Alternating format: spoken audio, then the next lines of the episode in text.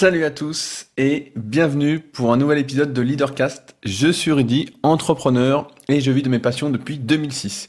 Si c'est la première fois que vous écoutez Leadercast, c'est un podcast réservé à toutes les personnes qui sont prêtes à tout remettre en question et qui veulent agir en connaissance de cause en faisant leur propre choix. Aujourd'hui, je ne vais pas trop m'étaler sur la partie introduction du podcast où d'habitude je vous livre mes news de la semaine et où je réponds à vos questions, notamment par rapport à celles que vous mettez sur le site leadercast.fr, car je vais vous faire découvrir l'un des pionniers du web qui, est même, qui était même là avant moi. Et donc j'ai vraiment pris un réel plaisir à l'interviewer et j'espère que vous en prendrez également en écoutant son interview assez orienté parcours et ensuite business. Euh, mais franchement, pour moi, c'est vraiment un super podcast, un peu long peut-être pour certains, mais je vous encourage vraiment à l'écouter jusqu'au bout. Vous allez sans doute apprendre beaucoup, beaucoup de choses pour vous aider à entreprendre et à atteindre vos objectifs. Donc rapidement, les news de la semaine. Je vais remercier tous les nouveaux patriotes, c'est-à-dire toutes les personnes qui soutiennent le podcast. C'est incroyable ce qu'on est en train de faire. Euh, chaque semaine, je suis surpris du nombre grandissant de patriotes que vous êtes. Donc, je vais remercier Romuald, Benoît, Mathieu, Jérôme, Clivia, Tony et Rémi, qui sont donc les nouvelles personnes à euh, supporter financièrement ce podcast et les articles via donc leadercast.fr. Ça commence à partir de 2 dollars pour ceux qui se demanderaient. Et à ceux qui s'intéressent d'aller faire un petit tour et de supporter tout ce travail, eh bien, c'est directement sur www.patreon.com slash leadercast. On peut y accéder depuis directement le site et je mets, comme d'habitude, des petites notes euh, sous l'épisode avec les liens vers donc le Patreon, l'article qui va avec et surtout vers le, le ou les sites de mon invité d'aujourd'hui. Enfin, également rapidement, j'organise le concours du club Super Physique le samedi 26 janvier à Annecy. Donc pour ceux qui s'intéressent, toutes les informations sont sur clubsuperphysique.org. Et je sors deux nouveaux produits musculation, la méthode super physique pour les biceps et les triceps, de nouvelles formations vidéo euh, en partant de la morphoanatomie pour aller vers l'individualisation, la construction de programmes personnalisés. Donc je vais pas m'étendre trop là-dessus, j'en parle pas mal sur les réseaux sociaux, notamment sur mon compte Instagram, qui est Rudy SP, auquel je vous invite euh, à vous abonner pour suivre toute cette actualité-là. Et donc, sans plus tarder, parce qu'il y en a pour à peu près deux heures, je vous laisse découvrir mon invité et vous dis la semaine prochaine où on prendra un peu plus de temps pour discuter ensemble, car j'ai pas mal de choses à vous dire sur lesquelles j'ai pu réfléchir et euh, je suis impatient de partager ça avec vous. Sur ce donc, je vous laisse découvrir l'histoire d'un pionnier du web. Salut Greg. Salut Rudy. Bah merci à toi d'avoir accepté cette invitation. Euh, ça fait un moment que je voulais t'interviewer. Euh, donc je vais te présenter rapidement et tu me corriges euh, si euh, j'oublie certaines choses parce que tu fais énormément de énormément de choses. Euh, donc tu tiens le site Grégot. Euh, pour ceux qui connaissent pas, c'est un site qui est consacré au sport de combat et j'ai envie de penser que tu es mon alter ego dans les sports de combat. C'est-à-dire que ce que je fais en musculation, c'est ce que tu fais dans les sports de combat et euh, pratiquement, euh, ouais, j'ai vraiment l'impression que tu fais la même chose que moi. Il y a un peu, je pense qu'il y a un peu de ça, ouais. et, et, ce qui est assez drôle, justement, pour démarrer un peu là-dessus, euh, je voulais savoir en quelle année tu as démarré cette activité un peu d'entrepreneuriat sur le web? Alors, euh, j'ai commencé en fait euh, par YouTube.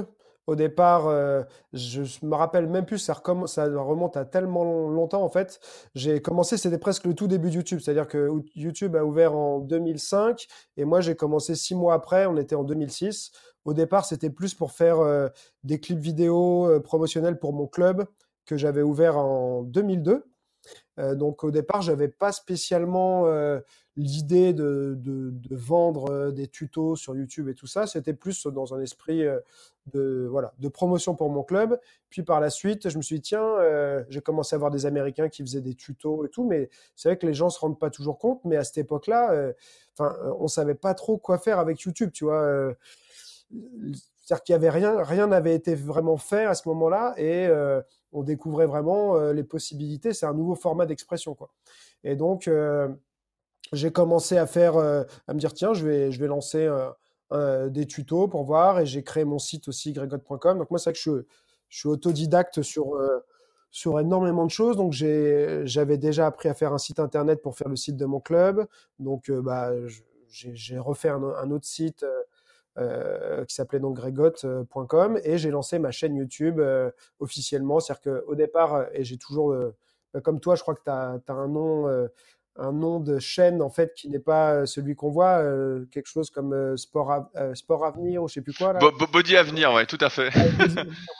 Et moi, bon, bah, c'est le nom de mon club. En fait, le nom d'utilisateur, c'est Fushan Kun, mais la, la, chaîne a été renommée plus tard euh, Grégot, tu vois, parce que euh, je voulais plus faire ça euh, pour moi. Et, et, et, puis, bah, si ça aidait mon club, c'est tant mieux, mais c'était, voilà, ça allait être moi qui allais faire les vidéos dans un premier temps. Donc, j'ai renommé la chaîne.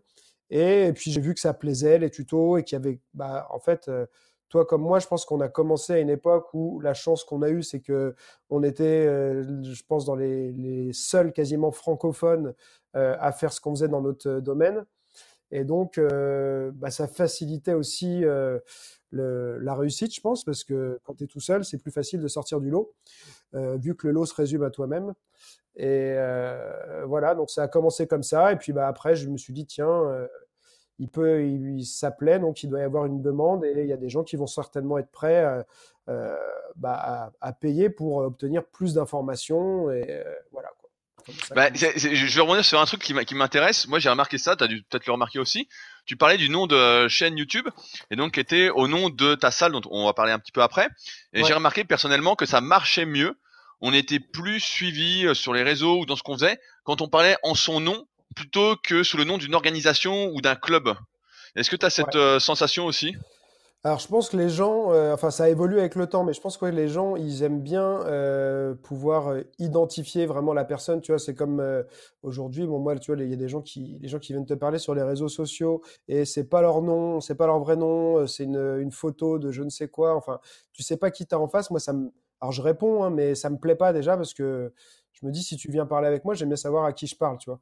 Et euh, je pense qu'effectivement, les gens, ils ont ce, besoin quand même de, de, savoir qui est en face, même si, tu vois, moi, j'ai pas mis mon nom, et même toi, as, bon, c'est euh, RIC, tu vois, euh, mais en fait, j'avais lu, pas, moi, je lisais depuis très longtemps des bouquins de, marketing, de business, de développement personnel, et une des choses qui revenait, je crois que c'était le fait en fait de pas euh, trop miser sur euh, sur soi-même parce que euh, quand tu construis un business, dès le départ, tu dois le construire comme si tu allais ou le revendre ou le franchiser.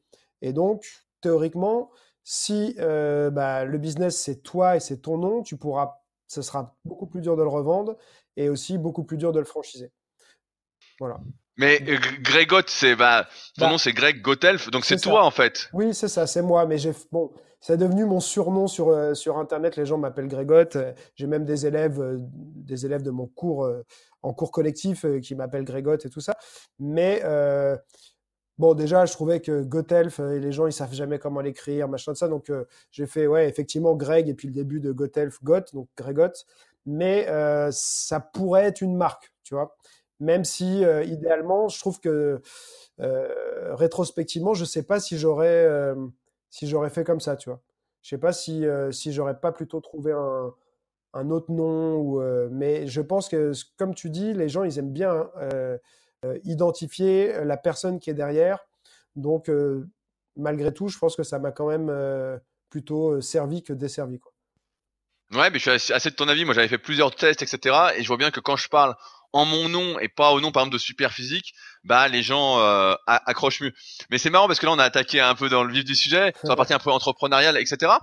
Euh, donc tu as dit que tu as ouvert donc ton premier projet euh, professionnel, donc c'était en 2002, tu as ouvert ta salle en fait de une salle de combat, on peut dire comment tu te définirais ça euh, Club d'arts martiaux.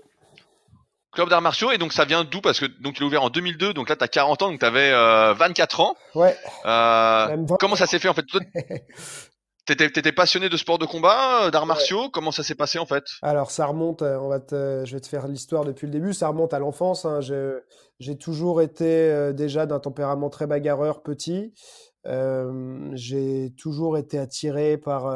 Bah, de toute façon, les. bon voilà, moi je suis né en 78. Les années 80, c'est un peu les années de la violence. je sais pas si tu avais vu Demolition Man avec Stallone et Wesley Snipes. Je sais pas si ça te parle ce film. Oui, oui, oui, ça, ça me parle bien. Ça, me fait rire parce qu'à un moment dans le film, il, présente justement les années 80 et 90 comme euh, parce que ça se passe dans le futur, comme l'époque où euh, euh, tu vois c'est c'est l'époque de la, de la violence, les films d'action où ça pète dans tous les sens, la bagarre, les tu vois les les, bah, les Stallone, Schwarzenegger, Kurt Russell, enfin Bronson, enfin tu vois tous ces gens là Chuck Norris et tout. Donc moi j'ai grandi en regardant euh, tous ces acteurs-là, euh, en regardant Bruce Lee, euh, Jackie Chan. J'étais fan de Rocky. mes parents ils avaient réussi à récupérer au vidéo club d'en face de chez moi l'affiche enfin même pas je sais même plus comment on appelle ça c'était le, le, si tu veux le Rocky 4 en, en, carton tu vois sur pied en taille réelle tu vois, l'image de, Rocky qui gagne à la fin comme ça. J'avais ça dans ma chambre quand j'avais 8 ans, tu vois. Euh, et j'étais fan, quoi. J'étais complètement fan. Donc moi, j'ai commencé euh, rapidement, tu vois. J'ai fait un peu de judo quand j'étais petit, un peu de boxe française, mais ça n'a pas trop tenu. Et après, j'ai commencé à faire du karaté jusqu'à la ceinture verte. J'ai arrêté quelques années, parce que j'ai fait 7 ans de natation. Euh, et donc, euh, à ce moment-là, je faisais moins d'arts martiaux pour le combat, mais moi, je continuais tout le temps euh, à, regarder les films, à regarder les, matchs de boxe. Il y a eu après Mike Tyson, il y a eu. bon, voilà, c'était une super période pour ça. Et puis, bah, à l'âge de 14 ans, je me suis dit, allez, c'est quand même une passion pour moi. J'achetais les. J'achetais Karate Bushido, qui était le, magazine de référence dans les, les arts martiaux en France. Et bah, j'ai trouvé un premier club était euh, à Bastille à l'époque. Euh, j'ai fait un an là-bas, mais ça correspondait pas exactement à ce que je, ce que je faisais comme idée du kung-fu. J'ai commencé par le kung-fu.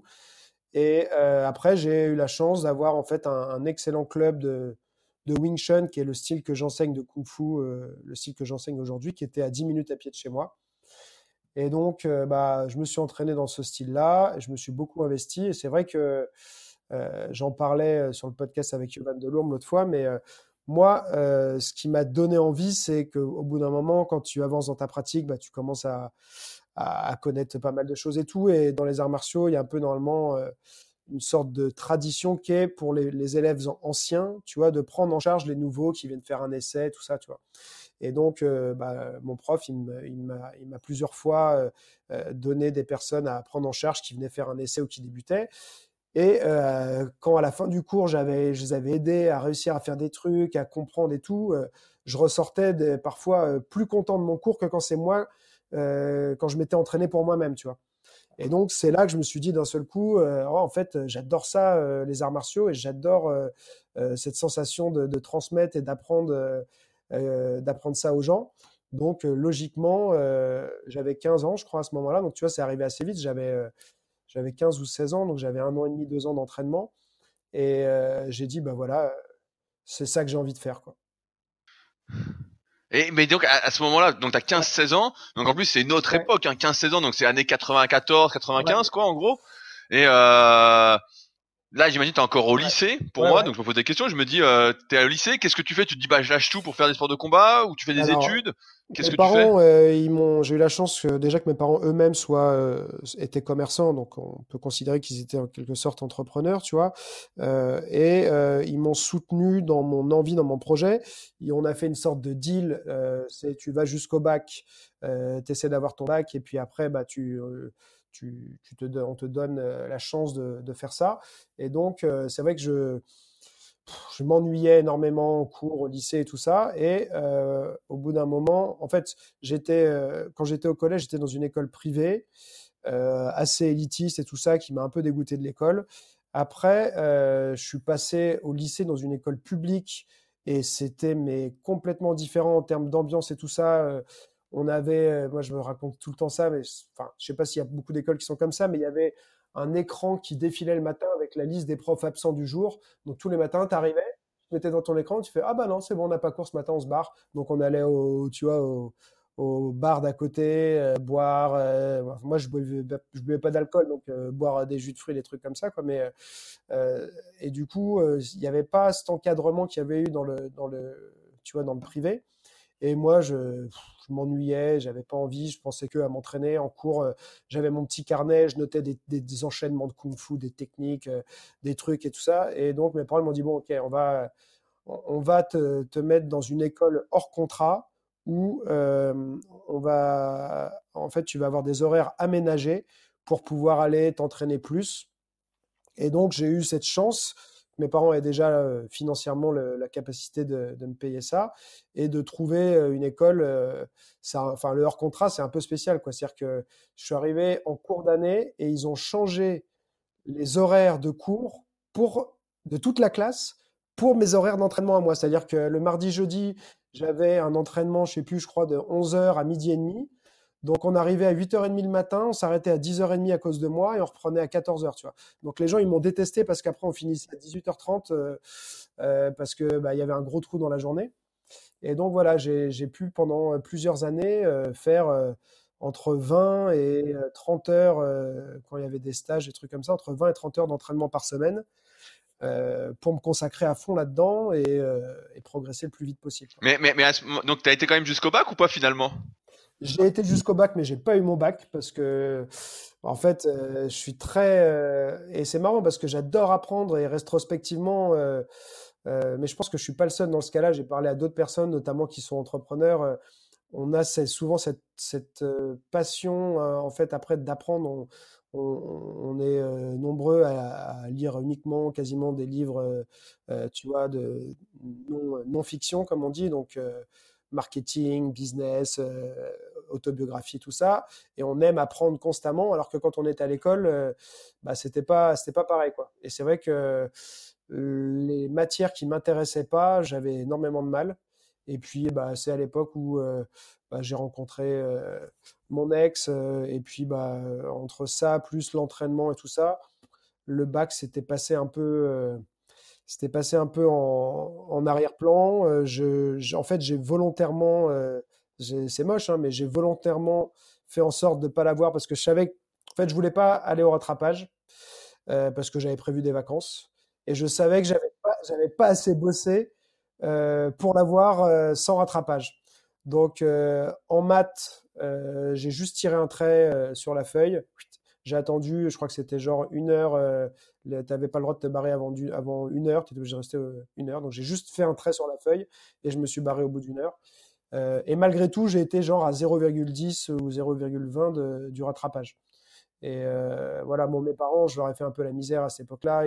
Moi, je me suis barré en vacances, j'ai pas attendu les résultats. Ils ont dû aller euh, faire croire que j'étais gravement malade à l'hôpital, que je pouvais pas me déplacer pour euh, obtenir mes résultats, machin et tout. Donc ça, c'est un truc dont je suis pas spécialement fier, mais quand tu as 17-18 ans, tu es un peu, con. Quoi.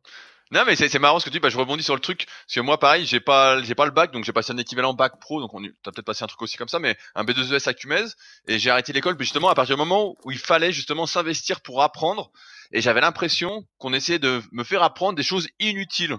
En fait, je me souviens que je suis rentré en classe de première S, donc moi j'ai toujours été très bon pour compter. En gros, c'était mon truc, c'était les maths. Et en fait, je me souviens, premier jour de cours, la prof de français nous dit voilà tout ce qu'il faut lire et je vois la liste des livres et je me dis putain c'est pas possible. Je me dis non mais je dis moi je peux pas faire ça en fait. Déjà en seconde j'étais là et je disais putain c'est euh, les livres qu'on lit ça me ça me parle pas. Faire des rédactions de qui a des dissertations de trois pages ou quatre pages pour décrire une fleur. Euh, pour moi j'arrivais pas en fait. Pour, non mais j'avais l'impression de parler pour ne rien dire en fait. J'y arrivais pas.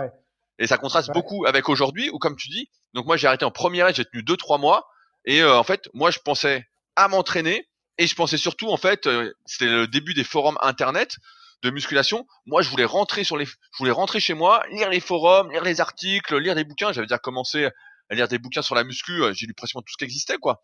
J'étais à fond, mmh. à fond, à fond.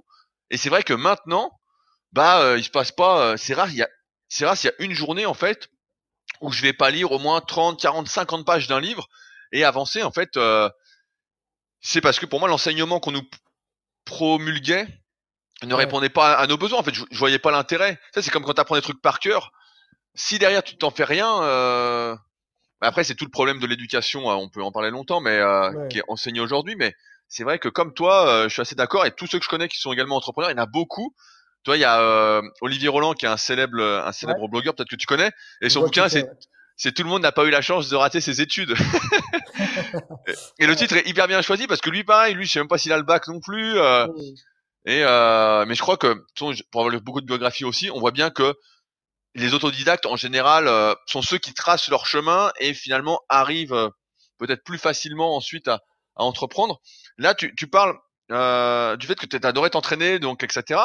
Est-ce que à l'époque tu envisageais de faire des compétitions, de devenir champion euh, de Wing Chun? Alors, euh, pas vraiment. Euh, en fait, moi, c'est vrai que déjà, alors, le Wing Chun, c'est un style à la base où il n'y a pas de compétition. C'est ce qu'on appelle un style plutôt traditionnel dans les arts martiaux. Tu as les styles on va dire, plus modernes qui sont axés comme euh, le judo, euh, euh, le karaté, le taekwondo. Alors, tous les clubs sont pas axés compétition, mais c'est quand même une majorité en général qui pousse à la compétition. Moi, mon prof était plutôt anti-compétition. il aimait pas tellement cette branche des arts martiaux, donc si tu veux, pour moi, ça a été un peu, c'est lui qui a à l'origine aussi un peu comme de mon éducation martiale entre guillemets. Et donc au début, avant de t'affranchir, tu vois, quand même de la vision de ton prof avec qui tu passes des années et des heures à t'entraîner tout le temps, tout ça, euh, bah, ça se fait pas tout de suite, surtout quand tu es, relativement jeune. Donc c'est vrai que ça m'a pas attiré et en plus, euh, encore une fois, c'est vraiment... Euh, alors j'adorais m'entraîner, mais j'adorais euh, progresser alors, oui, tu te mesures forcément aux gens qui sont à côté et tout ça, mais je me mesurais beaucoup à moi-même et, euh, et puis, bah, j'avais cette double passion, donc à la fois de, de m'entraîner et de transmettre. Et euh, c'est vrai que la, compétition euh, était pas tellement, euh, justement, du coup, euh, enfin, s'intégrait pas spécialement dans, tu vois, avec ces, ces, ces deux, ces deux envies-là. je, voilà, donc non, la compétition, ça m'a pas spécialement attiré. J'ai essayé deux, trois trucs beaucoup plus tard, mais c'est pas ça me ça m'éclate pas plus que ça. Je m'entraîne beaucoup, euh, je m'entraîne beaucoup pour moi. Euh, et je, en tout cas, euh, alors à une époque, quand, quand tu es jeune, tu as quand même envie un peu de te mesurer aux autres, mais au jour d'aujourd'hui, ça fait bien longtemps que j'en ai rien à foutre d'être meilleur ou moins bon qu'un tel ou un tel. je m'entraîne pour moi et avant tout parce que j'aime ça. C'est marrant parce que moi, j'ai l'impression pour moi, tes parents, donc tu vois, ils te mettent dans une école, en gros, adaptée pour que tu puisses t'entraîner. Mais toi, dès le début, en fait, ton projet, c'était d'ouvrir une salle d'arts martiaux? Ouais. Bah ouais, en fait, c'est, c'est un truc, bah, notamment, euh, qui m'a pas mal différencié de tous mes amis de l'époque et, euh, les parents en général de mes amis, euh, même certains que je connaissais depuis très très longtemps. Il y en a que mes, mes amis d'enfance, il y en a que je connais depuis que j'ai trois ans, tu vois. Donc les parents, ils me connaissent depuis tout petit. Et c'est vrai que c'est un truc qui revenait souvent de dire mais euh, en fait, à 15 ans, tu savais ce que tu voulais faire et tu n'as jamais dévié de ton objectif. Et euh, ouais, à 15 ans, j'avais dit, je veux devenir prof et je veux euh, ouvrir mon club. Et bah, j'ai fait tout ce qu'il fallait pour. ça passait par déjà avoir le niveau pour être prof. que, et puis moi, je me fixais, si tu veux, un, niveau. je voulais pas juste avoir les diplômes. Je me fixais moi un niveau. J'étais à fond, tu vois, dans les films et tout ça. Je voulais rien, être un vrai maître d'arts martiaux, tu vois, mais pas pas le maître qui éclate tout le monde, mais moi, savoir que, que j'avais euh, les compétences techniques, euh, euh, voilà, au-dessus de la, quand même au-dessus de la moyenne pour, pour, me, pour me sentir légitime. Parce que d'ouvrir, d'ouvrir son club à 23 ans dans les arts martiaux, c'est pas facile, tu vois, parce que c'est, les gens, ils ont du mal quand tu es jeune, ils se disent forcément, euh, t'as pas assez d'expérience, c'est pas possible que tu puisses leur apprendre un truc. Moi, j'avais déjà commencé à 18 ans chez mon prof à donner des cours. Enfants et adultes, je leur remplaçais. Je, souvent, ça m'arrivait plus d'une fois de donner des cours adultes. Et j'enseignais à des gens qui étaient dans le, club depuis bien plus longtemps que moi. Sauf que eux, il y en a qui étaient là des fois depuis 10 ans, 15 ans, mais qui faisaient 3 heures par semaine. Et moi, j'en faisais 20 ou 25, tu vois. Donc, en fait, en termes d'heures, je les avais dépassés depuis longtemps. C'était pas les... Souvent, c'est pour ça que je parle aux gens, je dis qu'il faut regarder le nombre d'heures d'entraînement plus que les années.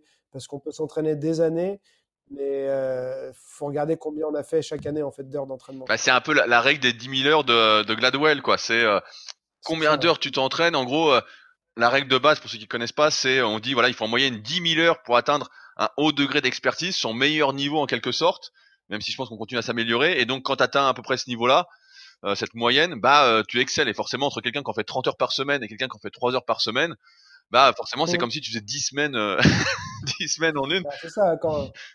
Il y en a plein, tu vois, il y en a plein dans les arts martiaux qui font ça en loisir, c'est très bien, mais qui font donc en général deux cours d'une heure et demie par semaine, donc tu es à 3 heures par semaine, ce qui veut dire que tu es à 12 heures par mois.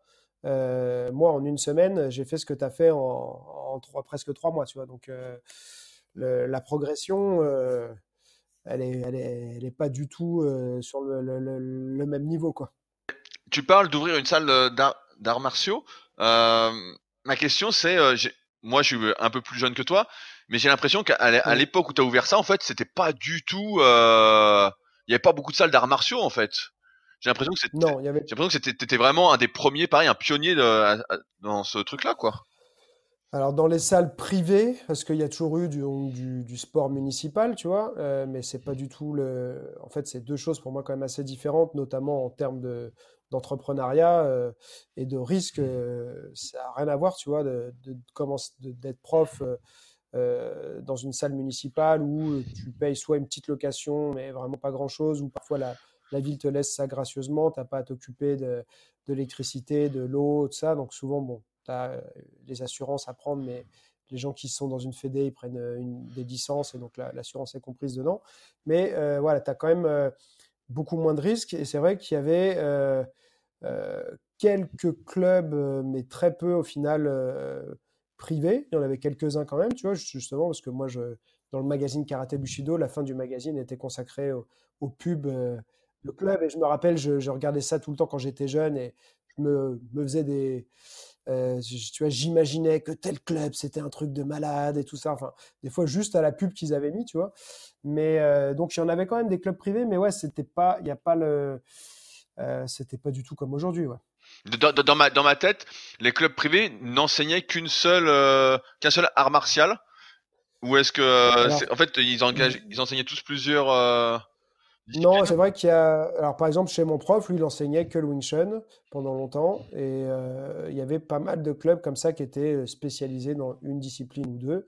Mais il y avait euh, le Kajin Club qui existe toujours, qui est un des plus gros clubs d'Europe, même, qui, qui déjà faisait. c'est là où j'ai commencé et que j'ai fait un an de Kung Fu en commençant, qui faisait déjà multidiscipline. Et surtout qui réunissait en fait ce, ce concept de d'arts martiaux et de sport de combat dans un même endroit. Parce que c'est pour les gens qui connaissent pas c'est euh, ça peut être la même chose mais c'est quand même des esprits euh, enfin une mentalité des ambiances qui sont assez assez différentes. Et euh, réussir à, à, les faire cohabiter c'est pas toujours gagné. Est-ce que, tu, est-ce que tu peux expliquer la, la, différence pour ceux qui connaissent pas? Donc les sports de combat c'est plutôt donc tous les types de boxe c'est-à-dire que grosso modo, pour résumer, euh, en général, les arts martiaux, ça vient d'Asie et les sports de combat, ça vient plutôt euh, de, l'Occident.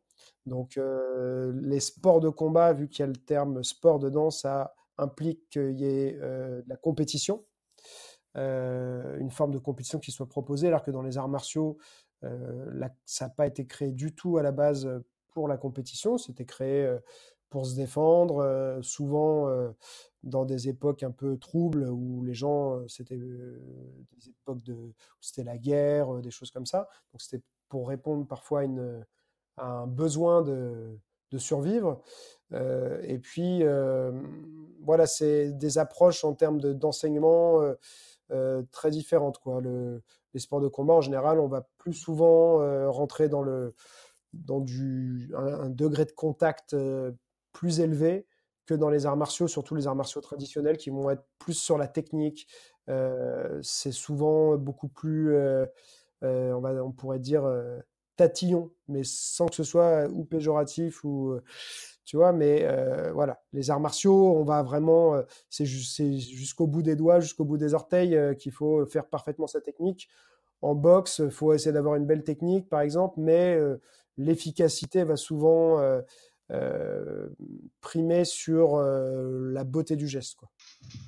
Quand, quand tu, euh, je reviens sur ta, ta salle, donc 23 ans, tu ouvres ta salle, donc toi, tout de suite, à l'origine, tu veux faire une salle multidiscipline, donc Alors, oui, mais alors j'ai donné deux ans cours dans des, dans une salle privée dans le 5e à Jussieu, qui s'appelait Dojo 5, et aussi dans une, une association, dans des salles municipales, justement, dans le 95. ça m'a permis, moi, de commencer vraiment à être indépendant et de voir ce que c'était l'enseignement tout seul, partir de zéro, se créer un noyau d'élèves et tout ça. Et j'ai fait ça deux ans, et au bout de deux ans, j'ai ouvert mon, club.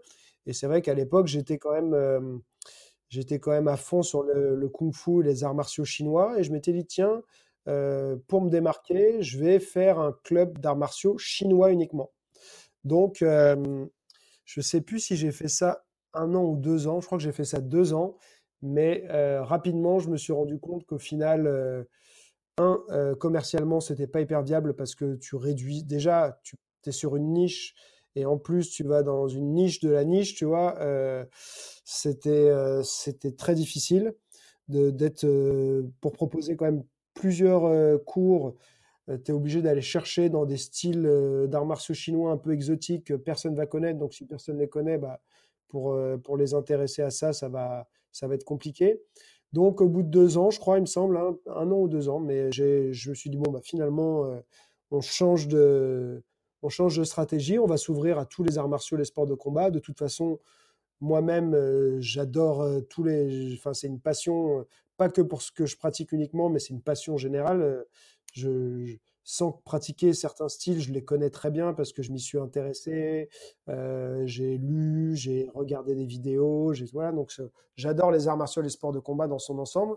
Donc je me suis dit, en plus, ça me correspondra mieux euh, de proposer euh, voilà, un panel euh, qui soit pas complètement tu vois, fermé et se dire allez on fait que de l'art martial chinois.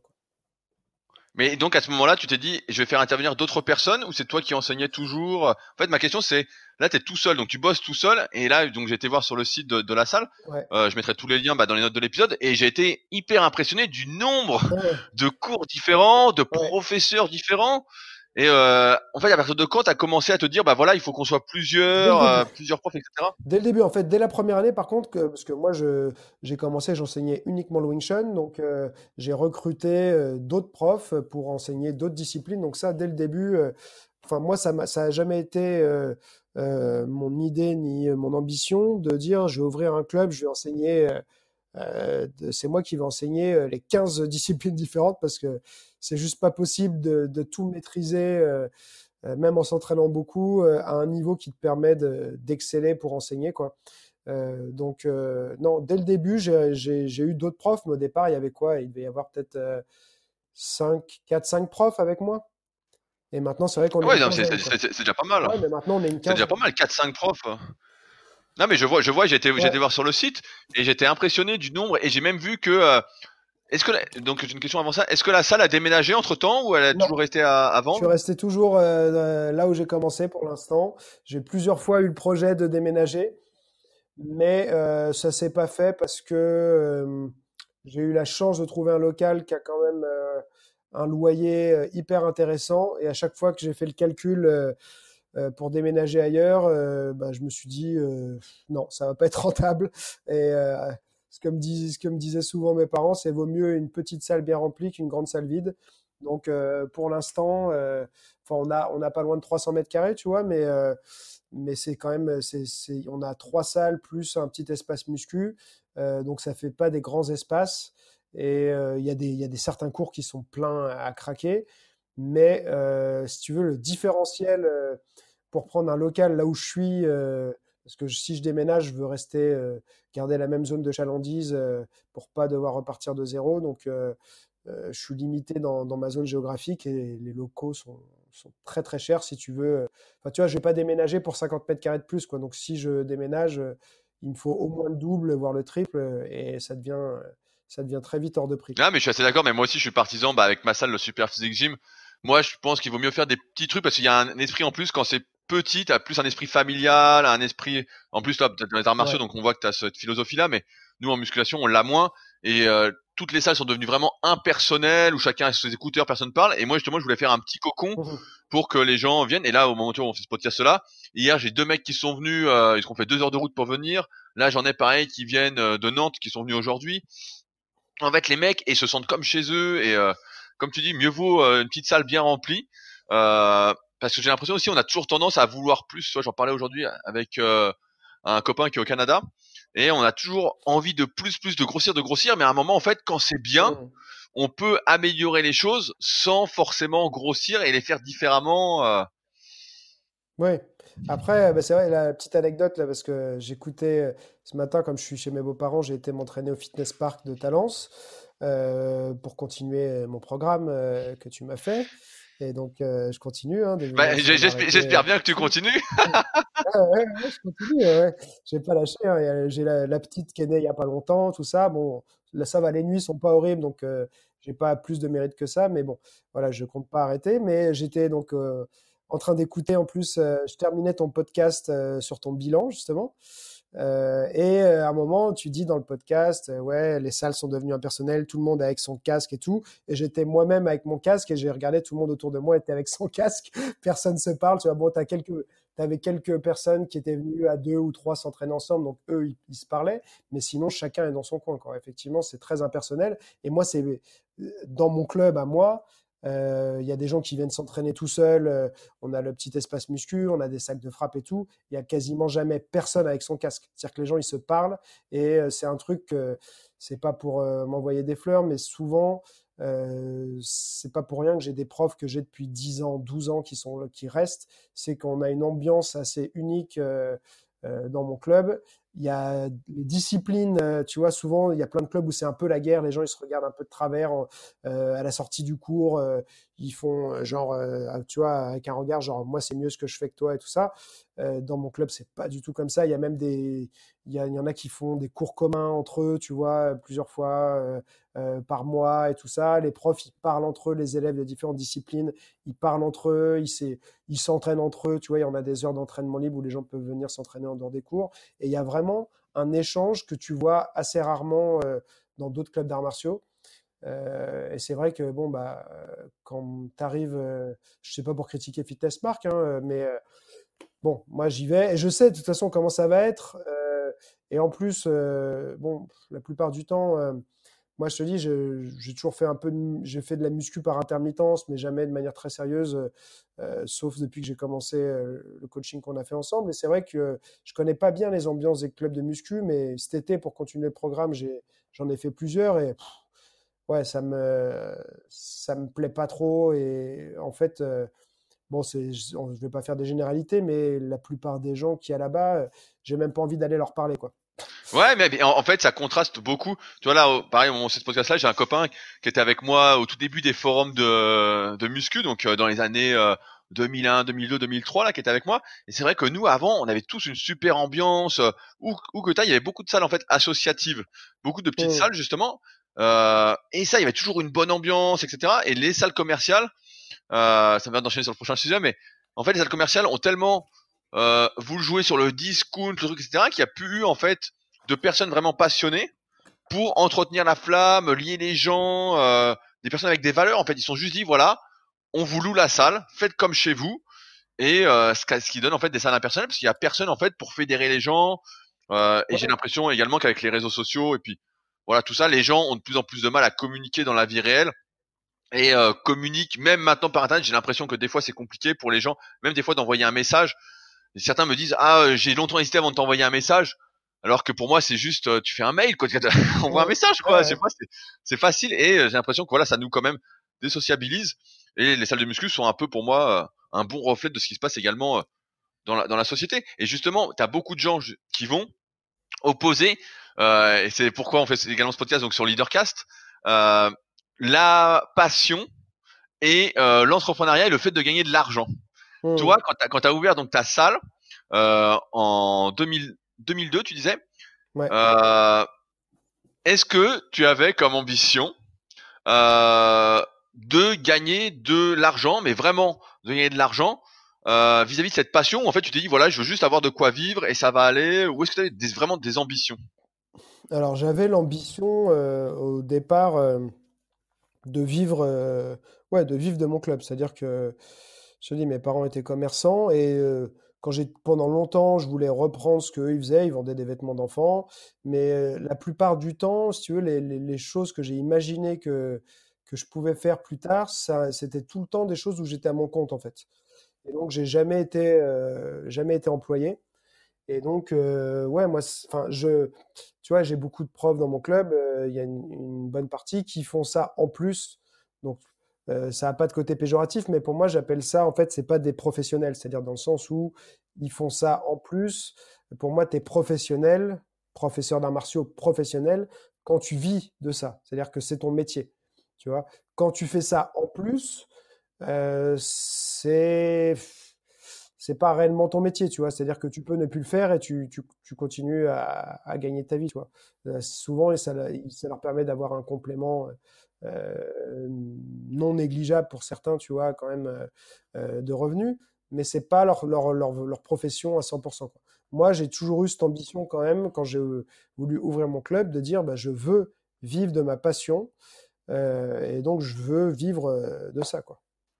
Non mais est-ce que parce que moi je vois souvent tu as dû avoir bah, on est là depuis aussi longtemps euh, mm. sur internet. J'ai commencé un peu après toi sur YouTube mais euh, on a souvent ce reproche je trouve de personnes en fait qui vont dire si t'es passionné c'est pas normal que tu gagnes ta mm. vie avec ta passion. C'est pas normal que tu vas se payer le conseil. C'est pas normal ceci. Euh, c'est la passion. Donc c'est l'entraide c'est le partage etc et c'est pas normal. Et moi je trouve ça très très bizarre dans le sens où bah tes compétences, comme tu l'as dit là, tu t'es entraîné pendant 30, à 30 heures par semaine pendant des années, t'es formé, etc. Et forcément, ce temps-là a un coût et la retransmission a un coût. Euh, Est-ce que tu aurais quelque chose euh, à répondre à ça? Quand des gens te disent ça, je pense que maintenant tu dis plus rien, mais à l'époque, je pense que moi, ça m'a beaucoup chatouillé. Mmh. Donc, euh... moi aussi, ouais, ça c'est revenu hyper souvent. C'est-à-dire que on va, euh, en, tant qu'entrepreneur, quelqu'un qui va dire Ah, tu es un businessman, tu vois, tu vas pouvoir le prendre plutôt bien. Euh, sur Internet, quelqu'un qui va dire c'est un businessman, c'est souvent pour dire euh, c'est un mec qui essaie de faire de l'argent, qui est pas honnête, qui voilà, c'est pas un vrai passionné. Et ça, c'est vrai que c'est un truc, c'est l'opposition entre la passion et vouloir en vivre, tu vois. Mais moi, c'est ce que je, je, dis souvent. Je dis, d'un côté, j'ai des gens qui admirent le fait que j'arrive à vivre de ma passion, et d'un autre côté, il y en a qui disent, bah non, euh, tu devrais, enfin, tu vois, tu devrais pas gagner d'argent, c'est vraiment ta passion, mais donc faut m'expliquer comment tu vis ta passion si tu gagnes pas d'argent, tu vois. Mais euh, déjà ça, et surtout, je dis, mais en fait, c'est un, c'est un métier comme un autre. Alors, euh, bah, en fait, il n'y a pas tellement d'autres métiers pour moi, tu vois. J'avais dit ça dans le, podcast avec Yovan Delorme, qui a aussi un peu ce, programme, ce, problème-là qui revient souvent chez, pour lui aussi, mais où je disais, bah, t'as pas un cadre qu'on va venir accuser euh, euh, d'être euh, d'être un salaud parce qu'il veut être payé alors que ça veut dire qu'il aime pas son métier et qu'il n'est pas vraiment sincère et tout ça. Non tu vois ou n'importe qui. Tu fais un métier c'est la définition normalement d'un métier c'est que tu, tu, es, tu touches une rémunération pour des compétences que, que, tu offres que tu offres ou que tu mets en, tu vois à disposition quoi. Donc non pour moi je enfin Ouais, c'est un, un, truc que je comprends pas, mais tu sais, il y a des gens comme ça. Euh, un vrai problème avec l'argent, c'est. Euh, souvent, on dit que c'est très français. Donc, euh, bon, il y a des pays où, effectivement, ils ne pensent pas du tout comme ça. Je ne suis pas sûr que ce soit que français, mais c'est vrai qu'en France, on a pas mal de gens qui. Tu vois, il y a un côté, les gens, ils n'aiment pas parler de, d'argent, de dire parler combien ils gagnent. Euh, euh, enfin, tu vois, faut, faut dire, euh, faut essayer de dire non, je gagne rien, je galère. En fait, on va, on va te trouver plus sympathique si tu galères, quoi. c'est vrai. mais c'est vrai en plus, c'est vrai parce que si tu dis des chiffres et que ça marche vraiment bien, les gens vont dire c'est pas possible, qu'à vont dire ah l'escroc. Tu vois, en fait, je sais pas également si c'est français, mais il y a un état d'esprit comme ça que quand quelqu'un réussit, on se dit ah le salaud. Alors que nous, en tant qu'entrepreneurs, je pense qu'on se pose tous les deux la même question. On se dit ah tiens, mm comment il a fait, ça m'intéresse. Bah et de se dire, euh, bah c'est pour ça qu'on fait aussi le podcast aujourd'hui, hein, c'est parce que ton parcours m'intéresse et je me dis, voilà, comment t'as fait pour en arriver jusque là Parce que là, on parle que de la salle, mais il y a plein d'autres projets qui vont venir. Euh, c'est que euh, je me dis, waouh, putain, super, comment t'as fait? Comment euh, on pourrait faire? Et euh, ça ne change rien en fait au fait d'être passionné ou de ne pas être passionné. C'est juste qu'à un moment, tout le temps que t'as passé à t'entraîner ou améliorer tes connaissances, etc mais en fait ça vaut quelque chose. Le temps, on dit c'est de l'argent, ben c'est un peu ça. Bah Et après, faut différencier, faut différencier. Euh, même si la passion c'est une grosse partie de nous, etc.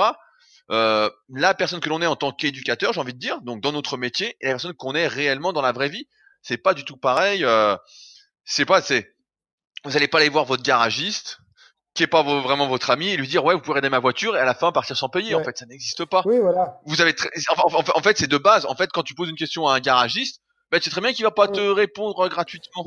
Voilà et en fait euh, nous comme c'est un métier passion et c'est plus l'enseignement de loisir en fait on il y a des personnes qui vont se dire bah ouais attends c'est pas normal.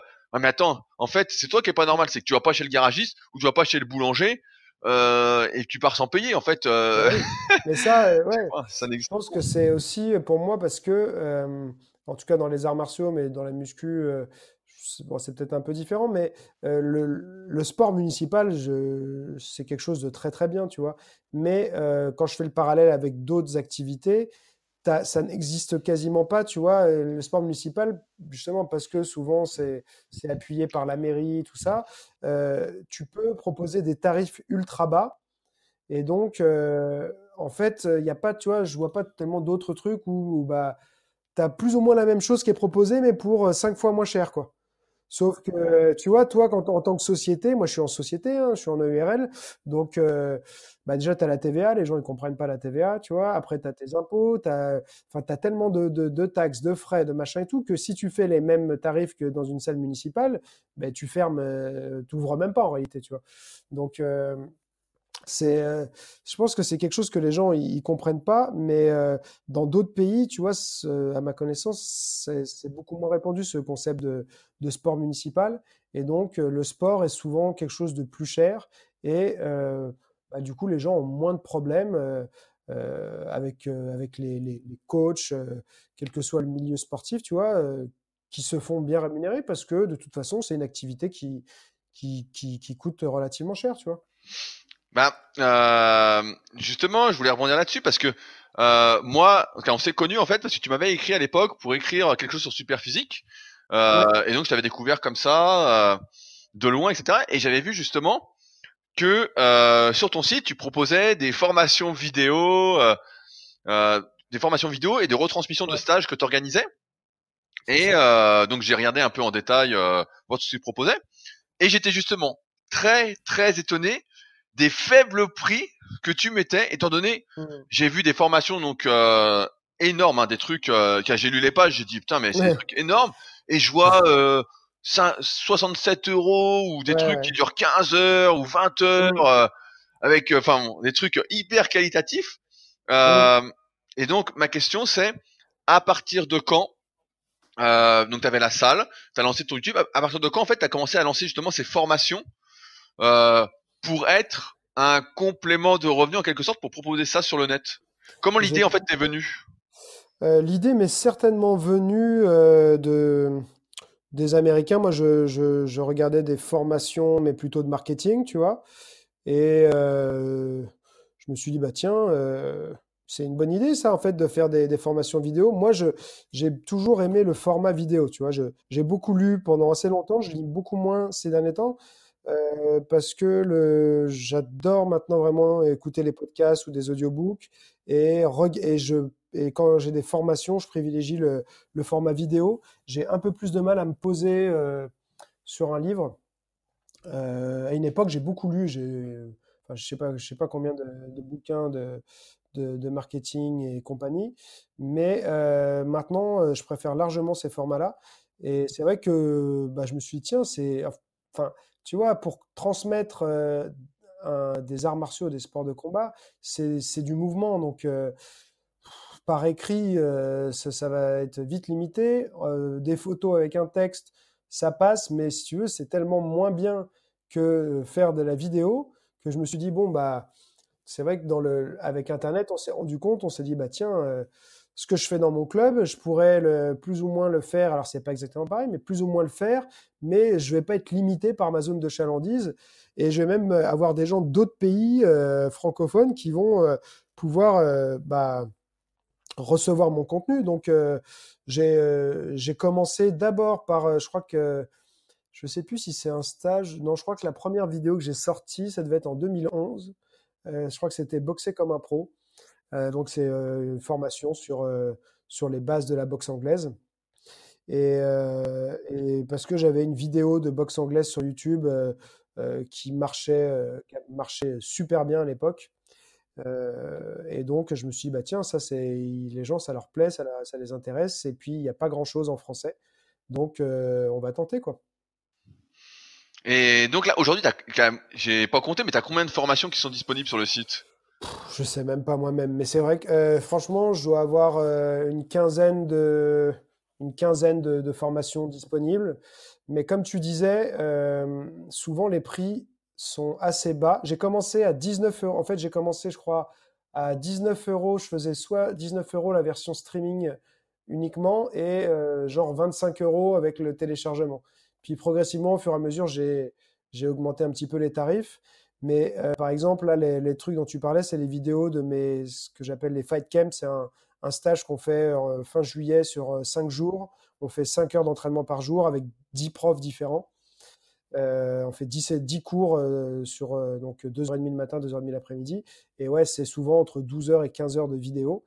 Et au départ, je les ai sortis à 97 euros. Je me suis dit, quand même, 15 heures de vidéo. Et en plus, les coachs, c'est des coachs qui sont quand même très réputés en général dans leur milieu et tout.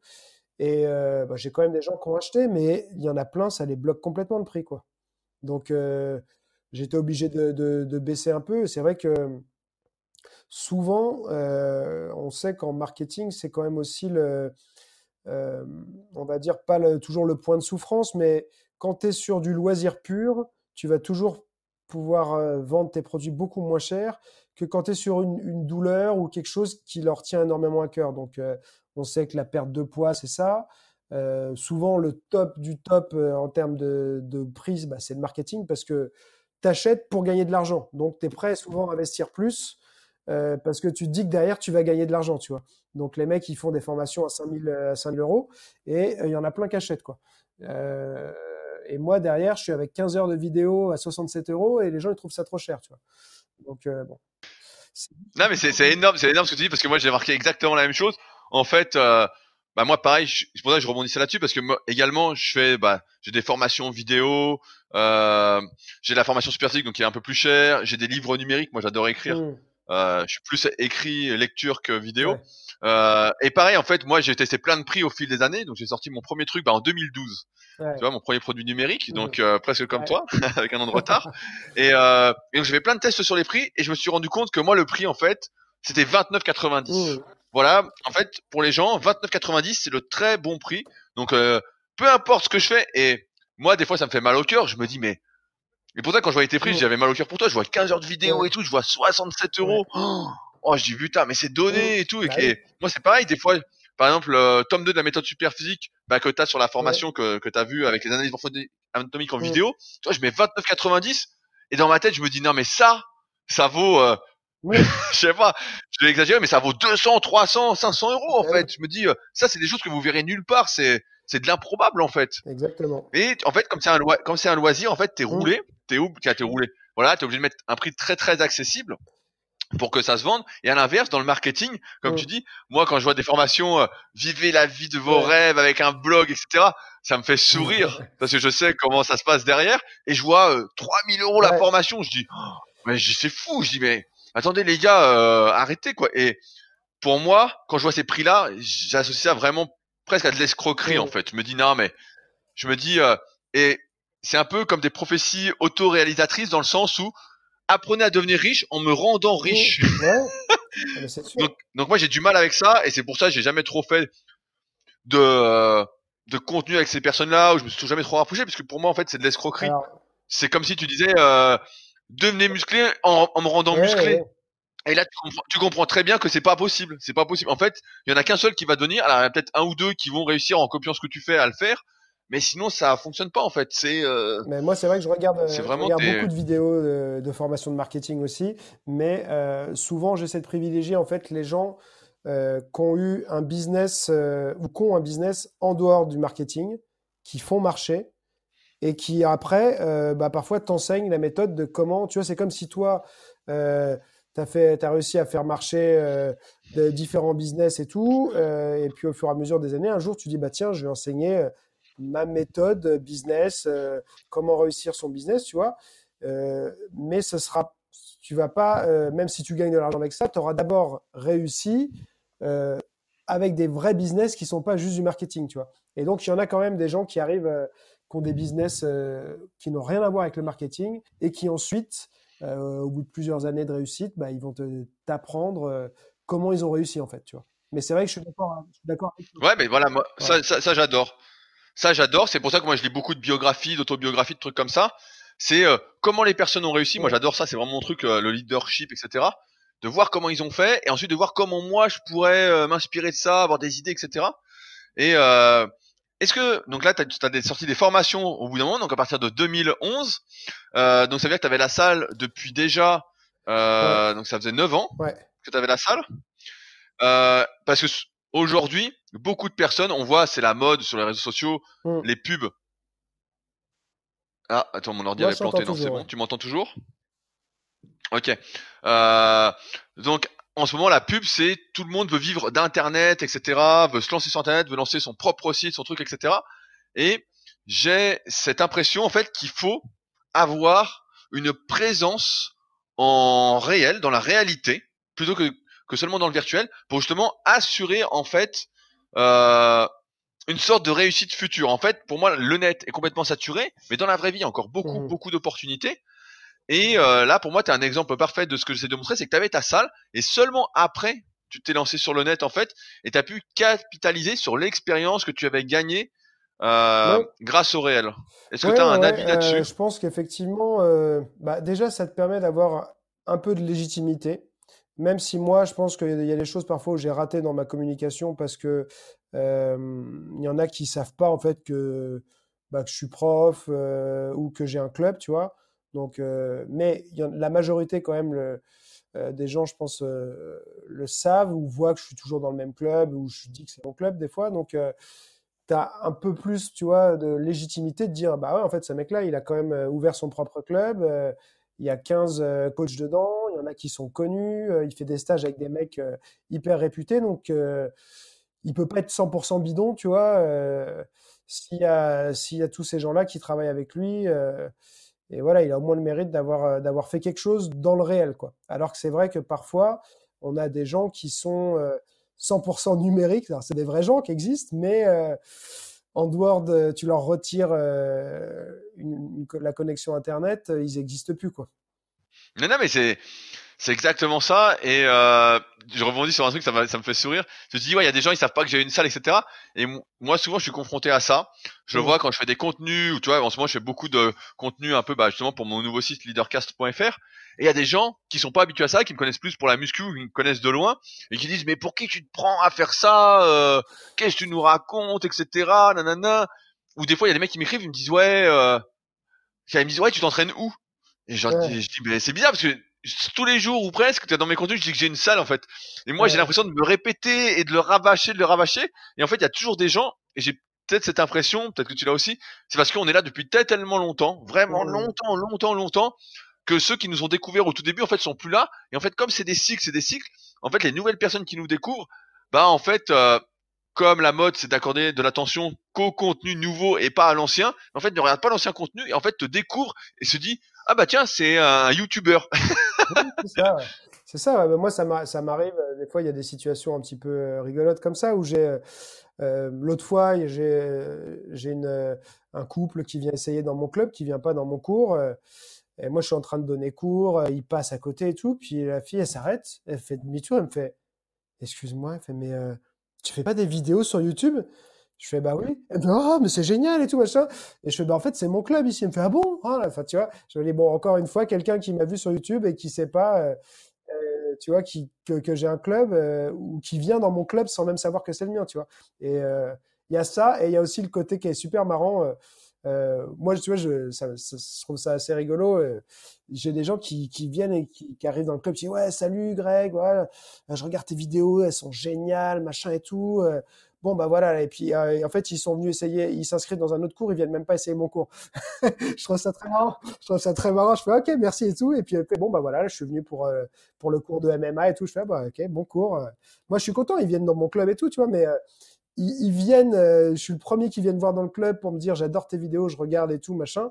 Et en fait, ils arrivent dans mon club, mais pas du tout pour moi. euh, J'ai une, une, anecdote pour toi. Quand on allait dans les salons, donc avec Arnaud, mon associé, euh, sur une de mes sociétés. On est dans les salons et les mecs venaient me voir et donc euh, tu sais ils m'arrêtaient ah youtubeur là, etc. Enfin bon, pour moi je me suis plus toujours défini comme euh, écrivain. Enfin bon, mmh. et ils arrivaient ils disaient j'adore tes vidéos, j'adore ce que tu fais. Et tu sais d'un coup ils posaient une question et je me disais et je leur disais, mais euh, en fait, vous avez pas vraiment regardé ce que je fais. vous avez pas regardé mes vidéos. Euh. Ils disent, si, si, on a vu cette, cette vidéo-là, cette vidéo-là. Tu vois, ils avaient vu deux, trois vidéos. Et pour eux, ils adoraient ce que je faisais, mais ils savaient pas vraiment ce que je faisais. Et donc, ça ça me faisait sourire, tu vois. Ça, ça me faisait sourire. Bah oui. Je rigolais un peu jaune, mais maintenant, ça me fait sourire. Mais euh, je disais, merde, je dis, putain, mais c'est fou, ça. Moi, je Et euh, on est arrivé à un moment où, en fait, on a quand t'es youtubeur aujourd'hui c'est starifié quoi. Et maintenant bah maintenant c'est même pire c'était influenceur. Donc influenceur je sais pas si ça a la bonne cote. Mais euh, youtubeur en tout cas à l'époque ça avait la bonne cote on disait t'es youtubeur. Et toi j'ai vu justement donc t'as ta chaîne YouTube tu disais depuis euh, 2006 fin 2006 et euh, j'ai vu que justement pendant des années t'as fait des vidéos donc on se suivait à peu près en nombre d'abonnés. Et euh, j'ai trouvé ça hyper intéressant parce que dernièrement t'as explosé. Suite à, donc j'ai bien regardé tu vas me confirmer ou pas euh, par rapport à une vidéo que tu as fait sur l'analyse du combat de Conor McGregor contre Rabib Nurmagomedov, qui a fait 350 000 vues, alors qu'habituellement tu faisais voilà entre euh, 3 et 10 000 vues suivant les vidéos, des fois un peu plus si tu avais euh, un, une thématique euh, très précise. Et d'un coup je vois ça, et d'un coup je t'ai vu prendre 20 000 abonnés quoi. Ouais, c'est assez fou. Et, euh, le problème c'est c'est que ça n'a pas, ça ramène pas en fait toujours les bonnes personnes, tu vois prends l'exemple euh, de Franck Ropers que, que tu, tu, connais. Je sais que tu ne partages pas euh, tous ses points de vue, mais moi je le. Oui, oui, mais, euh, c'est un de tes potes. Ouais, moi je le connais personnellement. Il a enseigné dans mon club pendant plusieurs années. Et tu sais, lui, il me, pendant longtemps, il me demandait des conseils sur YouTube et tout, parce que j'étais loin devant lui. Puis il a fait une vidéo avec Thibaut InShape. et j'ai regardé, en une semaine, il avait pris genre 70 000 abonnés, quoi. Euh, et puis, il a complètement explosé par la suite. Et je lui avais posé la question, euh, J. Franck, euh, c'est génial et tout, mais alors du coup, tu vends plus de vidéos qu'avant, tu vois, des formations, tout ça? Il me dit non, rien du tout. En fait, il me dit, ça m'a ramené tout un public en fait de gens qui viennent regarder pour le divertissement, mais qui sont pas là réellement pour apprendre, donc qui vont jamais investir, tu vois, dans une formation. Et, et moi, c'est vrai que je cours pas après les vues. Alors quand tu fais des vues, c'est ça fait toujours plaisir, hein, tu vois. Euh, mais euh, là, j'étais content de recevoir mon trophée des 100 000 abonnés. Mais en réalité, enfin, tu vois, je trouve pas ça spécialement glorieux d'avoir mis 12 euh, ans à, faire 100 000 abonnés quand j'en vois d'autres qui font ça en 6 mois, tu vois. Mais moi, je suis resté sur mon créneau de transmettre, enseigner. Et c'est vrai que je t'entendais en parler aussi dans certains podcasts. Aujourd'hui, YouTube, c'est devenu vraiment une plateforme de, divertissement et euh, je pourrais pas, je sais pas quel pourcentage de, personnes viennent chercher du divertissement, mais c'est un pourcentage assez élevé. Et donc, quand tu es sur du, de l'enseignement comme nous, on peut faire, tu vois, bah, forcément, tu t'es tout de suite, ta, ta, croissance, elle est, elle a rien à voir avec les divertisseurs, tu vois. Et il y en a plein, moi, c'est ça que je regrette, qui ont commencé un petit peu comme nous, et puis quand ils commencent à avoir du succès, ils basculent et euh, bah, ça devient euh, ça devient 100% de divertissement. Ils font plus ce qu'ils faisaient avant, quoi. Non, mais c'est intéressant ce que tu dis. Je vais rebondir là-dessus parce que moi, justement, à un moment, je me suis fait prendre un peu au piège de ce truc-là où j'étais vraiment dans l'enseignement, des vidéos pédagogiques, la transmission. Et à un moment, tu te dis, bah ouais, moi aussi, je veux des abonnés. Donc moi aussi, j'avais fait une vidéo. Thibaut InShape, un coup, m'avait appelé, m'a dit, voilà, euh, ce serait bien qu'on fasse une vidéo, enfin bon, etc. Donc j'avais été. Et moi, justement, comme mes vidéos étaient très pédagogiques, c'était vraiment ça, j'avais pris 3000 abonnés. donc, j'ai presque, j'ai pris 3000 abonnés et donc je peux retrouver les cours, j'ai pris 3000 abonnés, euh, sachant que l'autre mec qui avait fait avec nous, lui, il a pris euh, 30 000 abonnés. Donc lui, ça marchait parce qu'il était plus dans le divertissement, des vidéos de 5 minutes.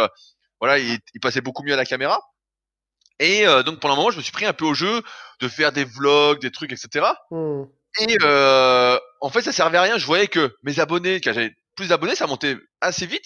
Et comme euh, Frank Ropers, en fait, ça changeait absolument rien derrière en termes de revenus ou en termes même d'échanges avec les gens. En fait, j'avais beaucoup de touristes, moi j'appelle ça des touristes, de gens qui étaient là, mais qui regardaient plus pour euh, en attendant la dernière connerie que j'allais faire ou euh, qui attendaient en fait le truc marrant dans la vidéo. Alors que moi, j'essayais plutôt de donc à un moment, je faisais des vidéos avec Arnaud euh, on essayait plus de transmettre un contenu et on fait des vidéos de 15-20 minutes. Et euh, sur la formation Super bah, tu vois, des fois, elle dure 30 minutes, 40 minutes. Donc, euh, des fois, on fait des très, très, très longs trucs. Et c'est et les gens en fait attendaient quand je me suis mis dans cette un peu ce truc là parce que je me suis dit voilà ce qu'il faut c'est des abonnés mmh. et en fait je m'étais perdu et c'est pour ça que je suis passé en podcast comme je dis en début 2018 pour justement avoir que des gens qui sont vraiment intéressés parce que si tu écoutes là on est à plus d'une heure par exemple les gens qui écoutent qui sont avec nous aujourd'hui là pendant plus d'une heure bah, c'est des gens qui sont vraiment intéressés et euh, qui derrière vont, vont sans doute faire quelque chose. Vont se dire voilà, j'ai appris des trucs, je vais le faire. Et j'ai l'impression qu'aujourd'hui sur YouTube justement, donc euh, ce qui marche bien, c'est de faire des vidéos en parlant des autres. j'ai l'impression parce que, que j'étais très étonné en fait, j'ai vu que tu avais explosé. Donc moi je regarde un peu ce que tu fais de loin. Et euh, j'ai vu qu'après les vidéos après marchaient bien, donc notamment euh, la Gazelle Punch dont tu parles souvent, qui avait fait 40 euh, ou 50 000 vues. Et après tes vidéos sont retombées à ton niveau presque initial comme avant, à 4, 5, 6 000. Et je me suis dit c'est bizarre. Je me dis attends, t'as une vidéo comme ça, t'as explosé. Et en fait quand ils ont dû voir que c'est pas, pas du divertissement, mm. ils se sont dit ah merde. Ouais, c'est ça ouais. Après il y a aussi le fait que euh, là, j'ai fait quand même des, tests aussi un peu sur ça. Comme je te disais, j'ai un de mes premiers tutos YouTube, euh, c'était sur de la boxe anglaise, et c'est une de mes vidéos qui avait les, mieux marché. J'ai même pas combien elle est, mais je pense qu'elle a dépassé le million. Et euh, elle, en fait, moi, j'aime bien justement plusieurs choses et tout ça, donc je fais des vidéos sur plein de sujets différents. Mais là, j'ai remarqué récemment que si je fais vraiment un tuto sur la boxe anglaise, tout de suite, je vais plutôt être, je vais souvent réussir à être dans les 20, 30 000. Euh, que si je fais sur autre chose, je vais être à 3 000, 5 000, 10 000 si j'ai de la chance, tu vois. Donc, euh, peut-être que aussi le fait d'avoir eu du succès dans une thématique en particulier, ma chaîne, euh, les gens qui me suivent et l'algorithme YouTube aussi peut-être, me fait ressortir mieux quand c'est de la boxe anglaise euh, que pour le reste, quoi. Je sais pas. Et, et, bah, donc, alors, bah, la question, c'est qu'est-ce que tu vas faire? ben, ces derniers temps, je fais plus de boxe anglaise. ces derniers temps. ok, mais alors, alors, alors, la question, c'est est-ce que ça te ramène derrière plus euh, de personnes à ta salle ou plus de ventes de formation? Est-ce que ça change quelque chose ou en fait finalement ça te rapporte que des chiffres sur YouTube? Je pense que ça me ramène. Euh, c'est un peu trop tôt pour le dire, mais je pense que ça me ramène un petit peu plus de ventes de vidéos. Ouais.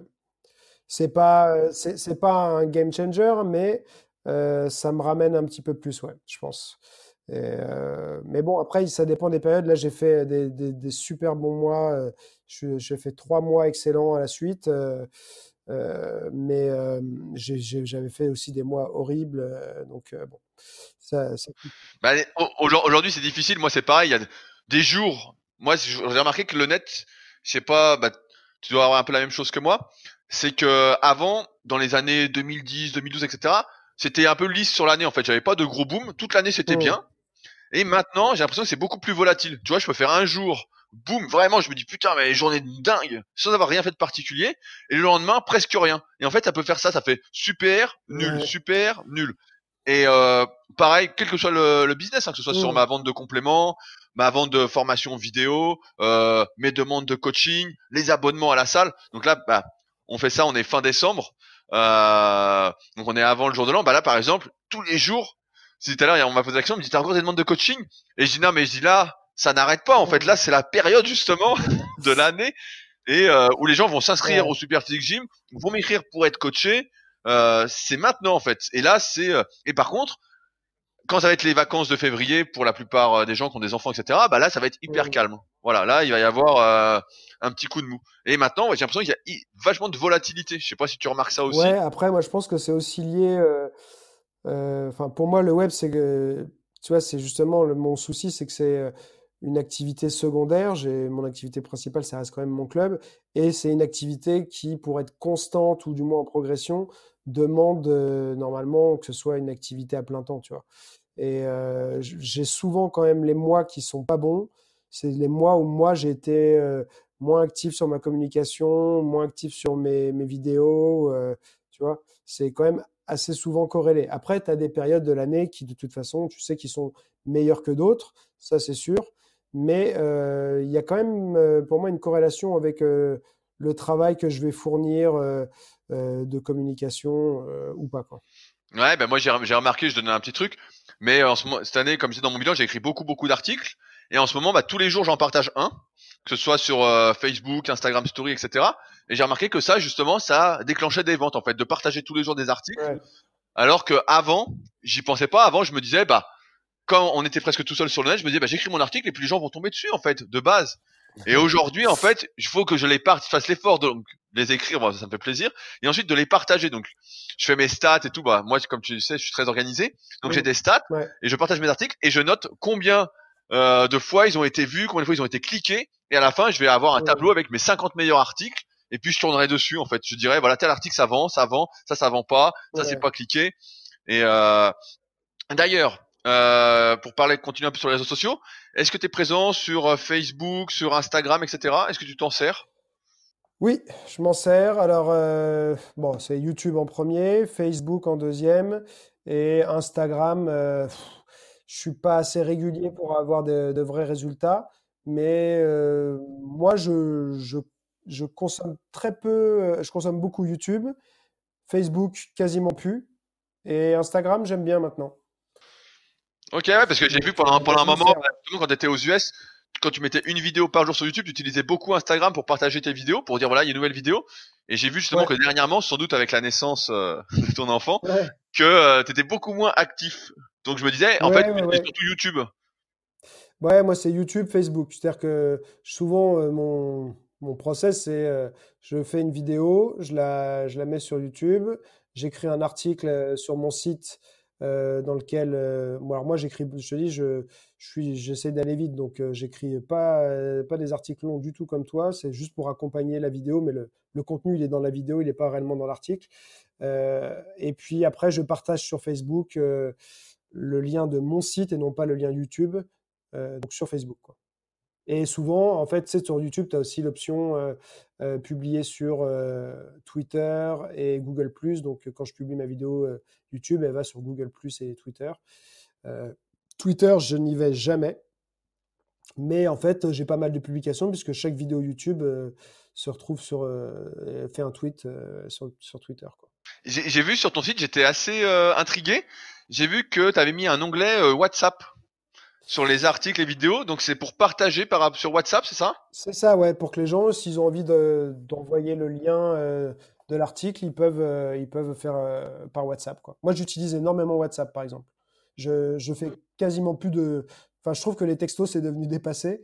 et j'utilise enfin, ouais, à 90% WhatsApp pour communiquer avec les gens. Quoi ouais, bah justement, j'étais très, très surpris de, de, voir ça sur ton site. C'est la première fois que je voyais ça, donc je me suis dit, ah bah tiens, euh, je voulais t'en parler, savoir euh, quel était ton retour là-dessus, euh, pourquoi tu l'as mis, etc. Je, crois, je sais même pas, parce que de la manière dont je l'ai mis, je sais même pas si j'ai un accès au stade de partage. Il faudrait que je regarde. Je, je suis pas mal, tu vois, quand je fais des pubs Facebook. je regarde aussi mes stats à YouTube, tout ça. Donc je regarde les stats Facebook, YouTube, Instagram pas trop, mais sur mon site, je regarde pas beaucoup mes, les stats de mon site en fait. Tu vois euh, donc je sais pas trop comment ça se passe au niveau du partage, comment ça se fait quoi. Parce que c'est vrai que euh, mes sources de trafic c'est euh, YouTube, Facebook énormément quoi. Et donc les gens quand ils partagent, ils vont partager bah, directement l'article que j'ai mis sur Facebook, ils le partagent sur Facebook. Et s'ils sont sur YouTube, ils l'envoient à quelqu'un et je sais pas comment quoi. Mais je pense que j'ai assez peu de partage directement depuis mon site, tu vois. Ok, c'est intéressant ce que tu dis, parce que ça contraste justement avec moi ce que je fais, et on voit en fait qu'à la leçon que j'en tire et qui, euh, qui me vient en tête, c'est que là où on est vraiment présent, ce qu'on fait le plus en fait, c'est ce qui va se détacher. Toi, tu fais beaucoup de vidéos, beaucoup de YouTube, mmh. et c'est ça qui fait que tu es visible en fait, parce que tu consacres beaucoup de temps. Et moi, c'est là, bah, je fais quelques vidéos de temps en temps pour promouvoir bah, mon club super physique, mais surtout moi je fais de l'écrit et en fait moi mes vues viennent de Google en fait. Moi c'est de mmh. l'organique et après bah, c'est du partage d'articles et les vidéos. Je peux donner euh, ma stat, hein, je regarde à chaque fois avant de faire mon podcast euh, avec Fabrice, le Super Physique Podcast, je regarde mes stats et YouTube me rapporte, allez ça me rapporte 200 visites dans la semaine sur mon site, c'est un miracle en fait. Mmh. C'est un miracle. Alors que euh, des fois je partage un article et il va être vu 2, 3, 4 000 fois en fait. Ouais. Je vois, euh, j'écris le truc, je le partage sur les réseaux, et puis ça clique, ça clique, voilà. Mais YouTube, comme. Facebook qui te ramène le plus de trafic? C'est l'organique. Moi, c'est Google. Ah ouais, vraiment? Ouais, ouais, mais, mais, parce que, comme je disais bah, dans mon podcast bilan, si vous l'avez pas encore écouté, vous pouvez aller écouter. En fait, moi, comme j'écris beaucoup et je fais des très très longs articles, ils sont très très bien référencés. Et moi, j'ai commencé à écrire des articles sur mon blog à l'écrit en 2006.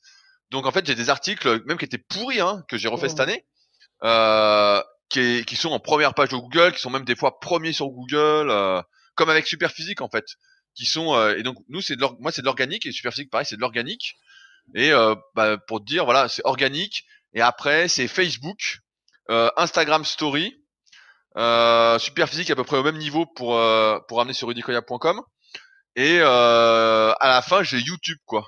Et mmh. YouTube, des fois, c'est même en deçà de certains liens qui sont partagés sur des forums ou en fait, ça ne clique pas. Bah, l'organique, c'est euh, bien parce que c'est gratuit. Euh, donc c'est vrai que c'est très bien. Après, toi, tu es sur une thématique, je pense, qui est plus recherchée que la mienne. Euh, moi, les gens, je pense qu'ils préfèrent de la vidéo dans mon milieu que de l'article, tu vois. Parce que souvent, ce qu'ils cherchent, c'est comment faire un mouvement, c'est comment ci, c'est comment ça. Donc, s'ils doivent lire un truc hyper long sur, euh, tu vois, sur comment faire un bon direct, non, ils vont préférer aller voir une vidéo. Donc, et même moi, en tant que créateur, moi, j'aime bien écrire, hein, mais bah, comme, comme tu l'as dit et comme tu le sais, ça met souvent quand même beaucoup plus longtemps d'écrire un bon article. Moi, aujourd'hui, j'ai un, un assistant fait mes montages, qui me filme et tout ça. Bon, bah, quand je veux faire une vidéo, souvent la vidéo, elle me prend 15 minutes à faire, tu vois. Alors après, euh, je vais avoir aussi le temps un peu de. Euh, je vais faire, c'est moi qui fais la vignette, euh, d'écrire un petit texte, les mots-clés, les machins et tout. Donc ça me prend pas que 15 minutes, mais si je compare ça au temps que ça me prendrait d'écrire un bon article, tu vois, qui soit bien pour le référencement et qui soit bien pour le contenu et tout ça, je pense que je vais beaucoup plus vite sur la vidéo. Ah non, mais c'est sûr, un bon, un bon article, moi je dis toujours, par exemple, mes articles sur Leadercast, qui font euh, entre 2000 et 2500 mots, bah euh, ouais, c'est au moins euh, une heure et demie, deux heures, et encore parce que j'écris vite, si ce n'est des fois trois heures, quoi. Hein. Mmh. Pour vraiment qu'il soit comme je veux, etc. Tu le relis, tu fais. C'est ça, ouais, souvent. C'est sûr que là, 15 minutes une vidéo, c'est rapide. Moi, j'ai jamais fait 15 minutes. Mais c'est parce que tu es à l'aise en vidéo, c'est ton truc, quoi. Ouais, ça fait. On voit que. J'en fais, franchement, les vidéos, je sais pas combien j'en suis. 400, 500, j'en sais rien, je sais pas. Mais euh, la vidéo, pour moi, c'est devenu facile, tu vois. Euh. Et puis, c'est ce que je fais tous les jours, c'est-à-dire que je suis en cours. Tous les jours, je donne cours à des gens. Donc, quand je me mets devant la vidéo, eh ben, je fais un peu comme si j'allais en cours. Euh. Ce que j'explique, en général, j'ai déjà expliqué des milliers de fois. donc, c'est facile, quoi. Bah, alors, j'ai une autre question pour enchérir. moi, je t'ai recontacté euh, il y a quelques mois, en fait, j'avais vu que tu avais lancé des podcasts. Donc, euh, Parlotte avec Grégotte. Donc, euh, comme, comme je te disais au début de ce podcast, en fait, moi, j'écoute parce que c'est toi et que je te connais. Et des fois, des fois, je me dirais, putain, je, je verrais quelqu'un d'autre qui interviewe un tel, je dirais non, bah, j'écoute pas ça. Et justement, tu disais, t'es très bon, car en vidéo, là, t'es très bon, c'est ton truc, etc.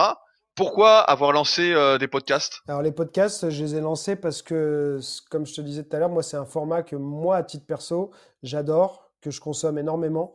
Euh, je pense qu'aujourd'hui, euh, de temps en temps, euh, quand je suis sur un trajet, je me mets de la musique, mais 80% du temps, quand je vais quelque part, je me mets mon casque sur les oreilles et je me mets un podcast. et parfois, je rentre chez moi, je vais me faire à manger, je reste avec mon casque sur les oreilles pendant que je me fais à manger, à écouter mon podcast.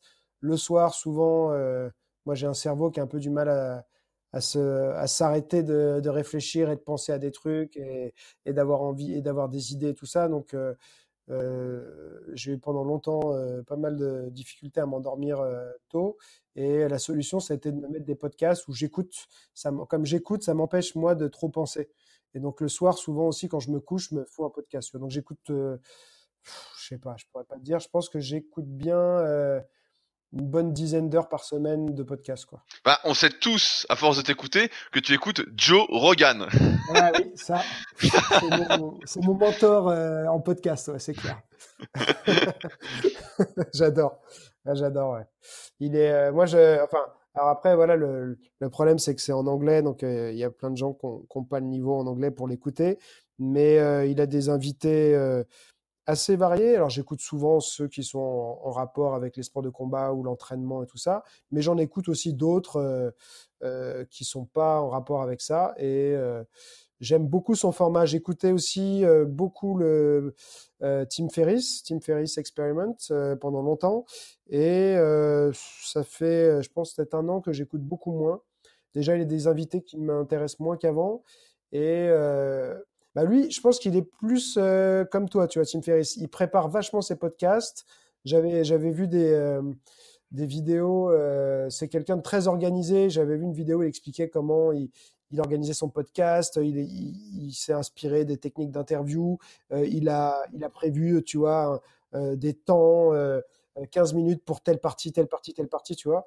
et c'est vrai que au final, les podcasts sont intéressants, mais du coup, ça fait un truc parfois moins naturel et, et en fait, les gens vont parfois aussi moins se livrer, tu vois. Moi, j'aime bien le côté conversation comme ça.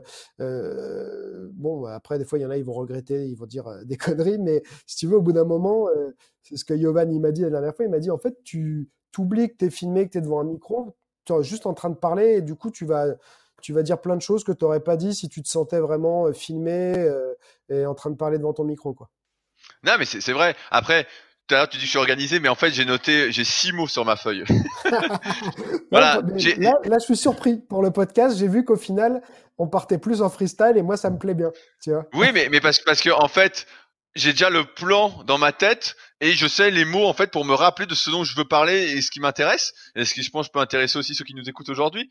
Mais euh, en fait c'est ça mon plan, c'est six mots et après moi j'ai tout regardé, j'ai tout fouillé et c'est pareil quand je fais mes podcasts, mon bilan, etc. En fait je note de quoi je veux parler et ensuite c'est pour pas oublier parce que tu vois par exemple dans le podcast sur le bilan j'ai oublié de parler de mon livre euh, le guide de la musculation naturelle qui est sorti et après je dis ah merde j'ai oublié parce que pour moi, bon, c'était un petit truc en plus, mais je fais exprès de pas oublier.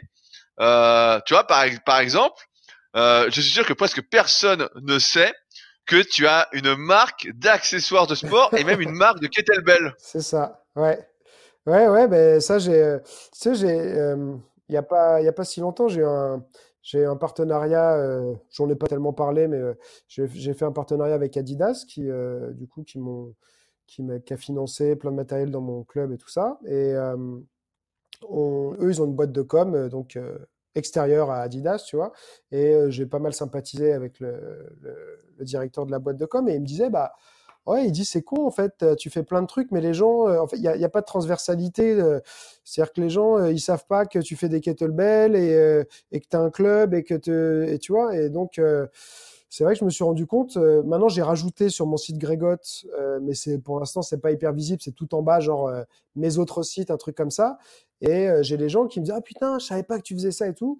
Et pourtant, j'ai fait j'ai fait des vidéos sur les kettlebells et j'étais le, le, numéro un français pendant longtemps parce que j'étais tout seul, tu vois, sur les kettlebells. J'avais une autre chaîne qui s'appelle France Kettlebell que j'ai un peu laissé tomber malheureusement, mais j'aimerais bien bien réactivé, mais euh, moi, j'ai plus le temps de, de, faire ce que je faisais à l'époque. Euh, bah, là, pour le coup, c'est des vidéos qui me prenaient plus de temps et je faisais les entraînements en direct devant la vidéo et tout ça. Euh, maintenant, j'essaie de gérer un peu mieux mes, ma récupération et tout ça. Mais ouais, je, je, j'ai une marque qui s'appelle Forket et j'ai, ça, j'ai dû commencer. j'ai commencé il y a longtemps, ça. Hein. Je sais pas. Ok, bah pour, pour, moi c'était récent en fait. Moi j'étais sur sur ton site donc j'ai tout fouillé et je dis ah, il a une marque de kettlebell. Je dis euh, et je me souviens que tu étais connu pour les kettlebells parce que moi à l'époque quand tu m'as contacté pour Super Physique justement c'était les kettlebells et euh, je me dis tiens et tu vends des kettlebells et euh, T'as même une boutique spreadshirt avec des super logos sur les vêtements. J'étais euh, assez impressionné des logos. Ça, les gens ils savent pas. Donc, c'est pareil, c'est un truc que j'ai fait que les gens ils savent pas. et donc ouais, donc l'histoire de Forket, c'est quoi alors? Comment ça t'est venu cette idée de créer ta propre marque? Donc pareil, j'ai vu tu vends des accessoires d'automassage, mm. tu vends plein d'accessoires d'entraînement, des élastiques. Ouais. Comment ça comment c'est arrivé tout ça en fait? Alors ça, euh, bah, ça a commencé pareil par euh, euh, j'ai découvert les kettlebells dans des vidéos, euh, ce qu'on appelle, ce qu'ils appellent les countdowns euh, dans l'UFC, c'est les vidéos, si tu veux, de un peu promotionnelles où tu vois les. Ouais, promotionnelles où, rien n'est vrai. où tu vois les mecs se préparer, en tout cas, tu vois une partie de leur prépa physique, de leur truc et tout ça. Et et puis bah, c'était il y a longtemps. Hein. franchement, c'est en 2005-2006, je pense. À un moment, on commence à voir des gens de plus en plus s'entraîner avec ce drôle de truc rond avec une poignée et tout. et après, il y a eu Pavel Satsouline, qui est un peu celui qui a ramené au goût du jour les kettlebells aux États-Unis. Et donc, j'ai réussi à. Je commençais à regarder. je sais même plus comment il s'appelait. Il y a un préparateur physique américain qui faisait pas mal de trucs avec des, combattants MMA et il faisait des.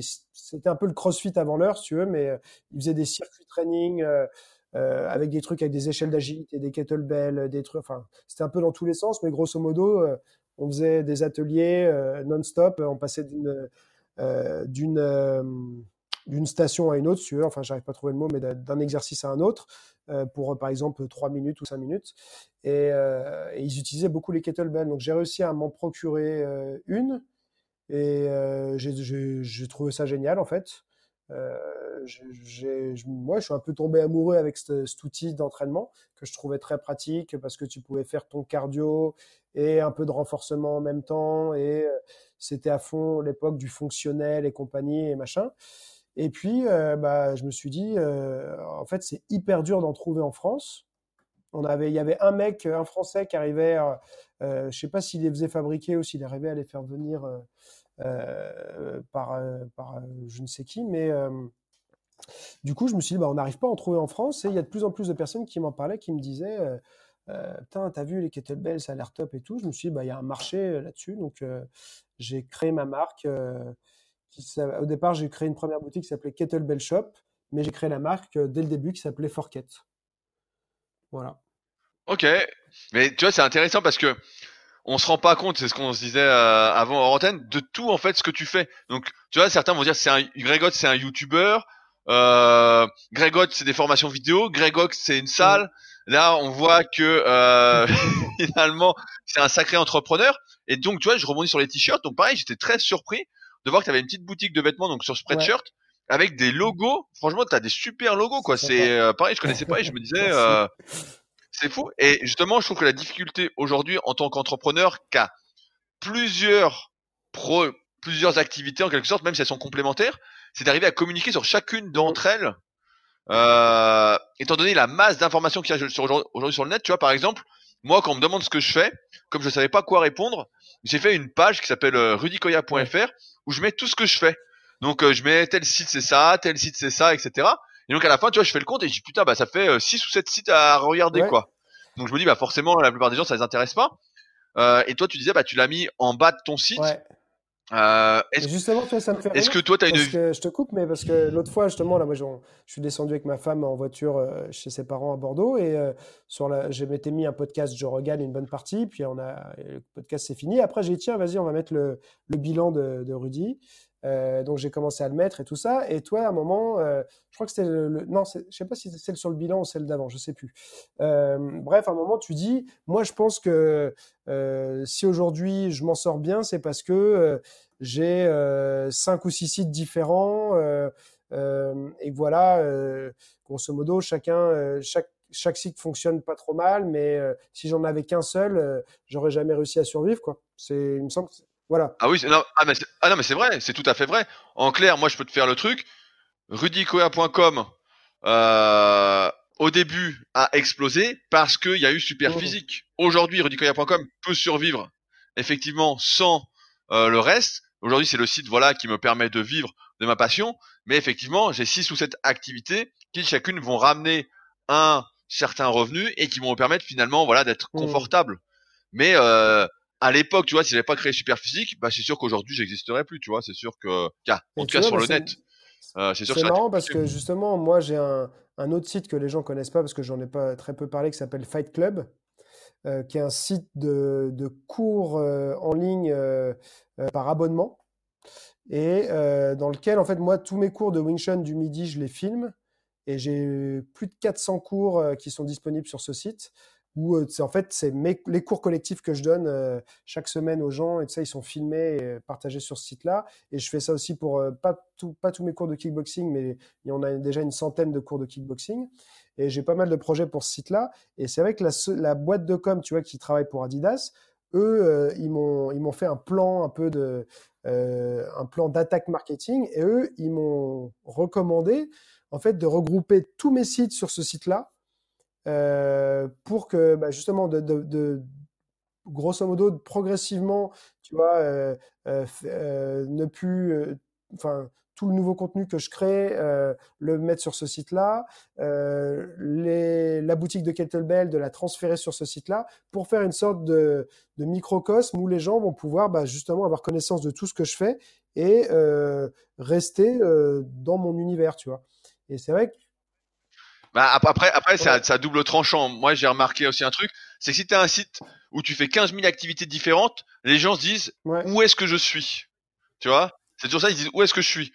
Et euh, là, je vois que la tendance aujourd'hui, c'est quand même la simplification du message. Moi, c'est pour ça que j'aime bien avoir plusieurs sites, un site pour chaque activité, et après un site qui regroupe tout. Et c'est vrai qu'on voit là, tu parles de formulaire abonnement, on voit aujourd'hui, même pour les logiciels, pour n'importe quoi. Toi, j'en parlais avec euh, avec un, avec je sais plus qui, euh, je sais plus ce qu'il voulait acheter. Il voilà, il voulait avoir accès à un logiciel de compta, un logiciel euh, ciel, et il me disait, euh, je voulais acheter le logiciel et maintenant c'est par abonnement. Il me dit, tu payes un abonnement. Et aujourd'hui, tout est par abonnement. Donc c'est sûr que là, après, il faut trouver euh, la meilleure stratégie pour mettre ça en avant.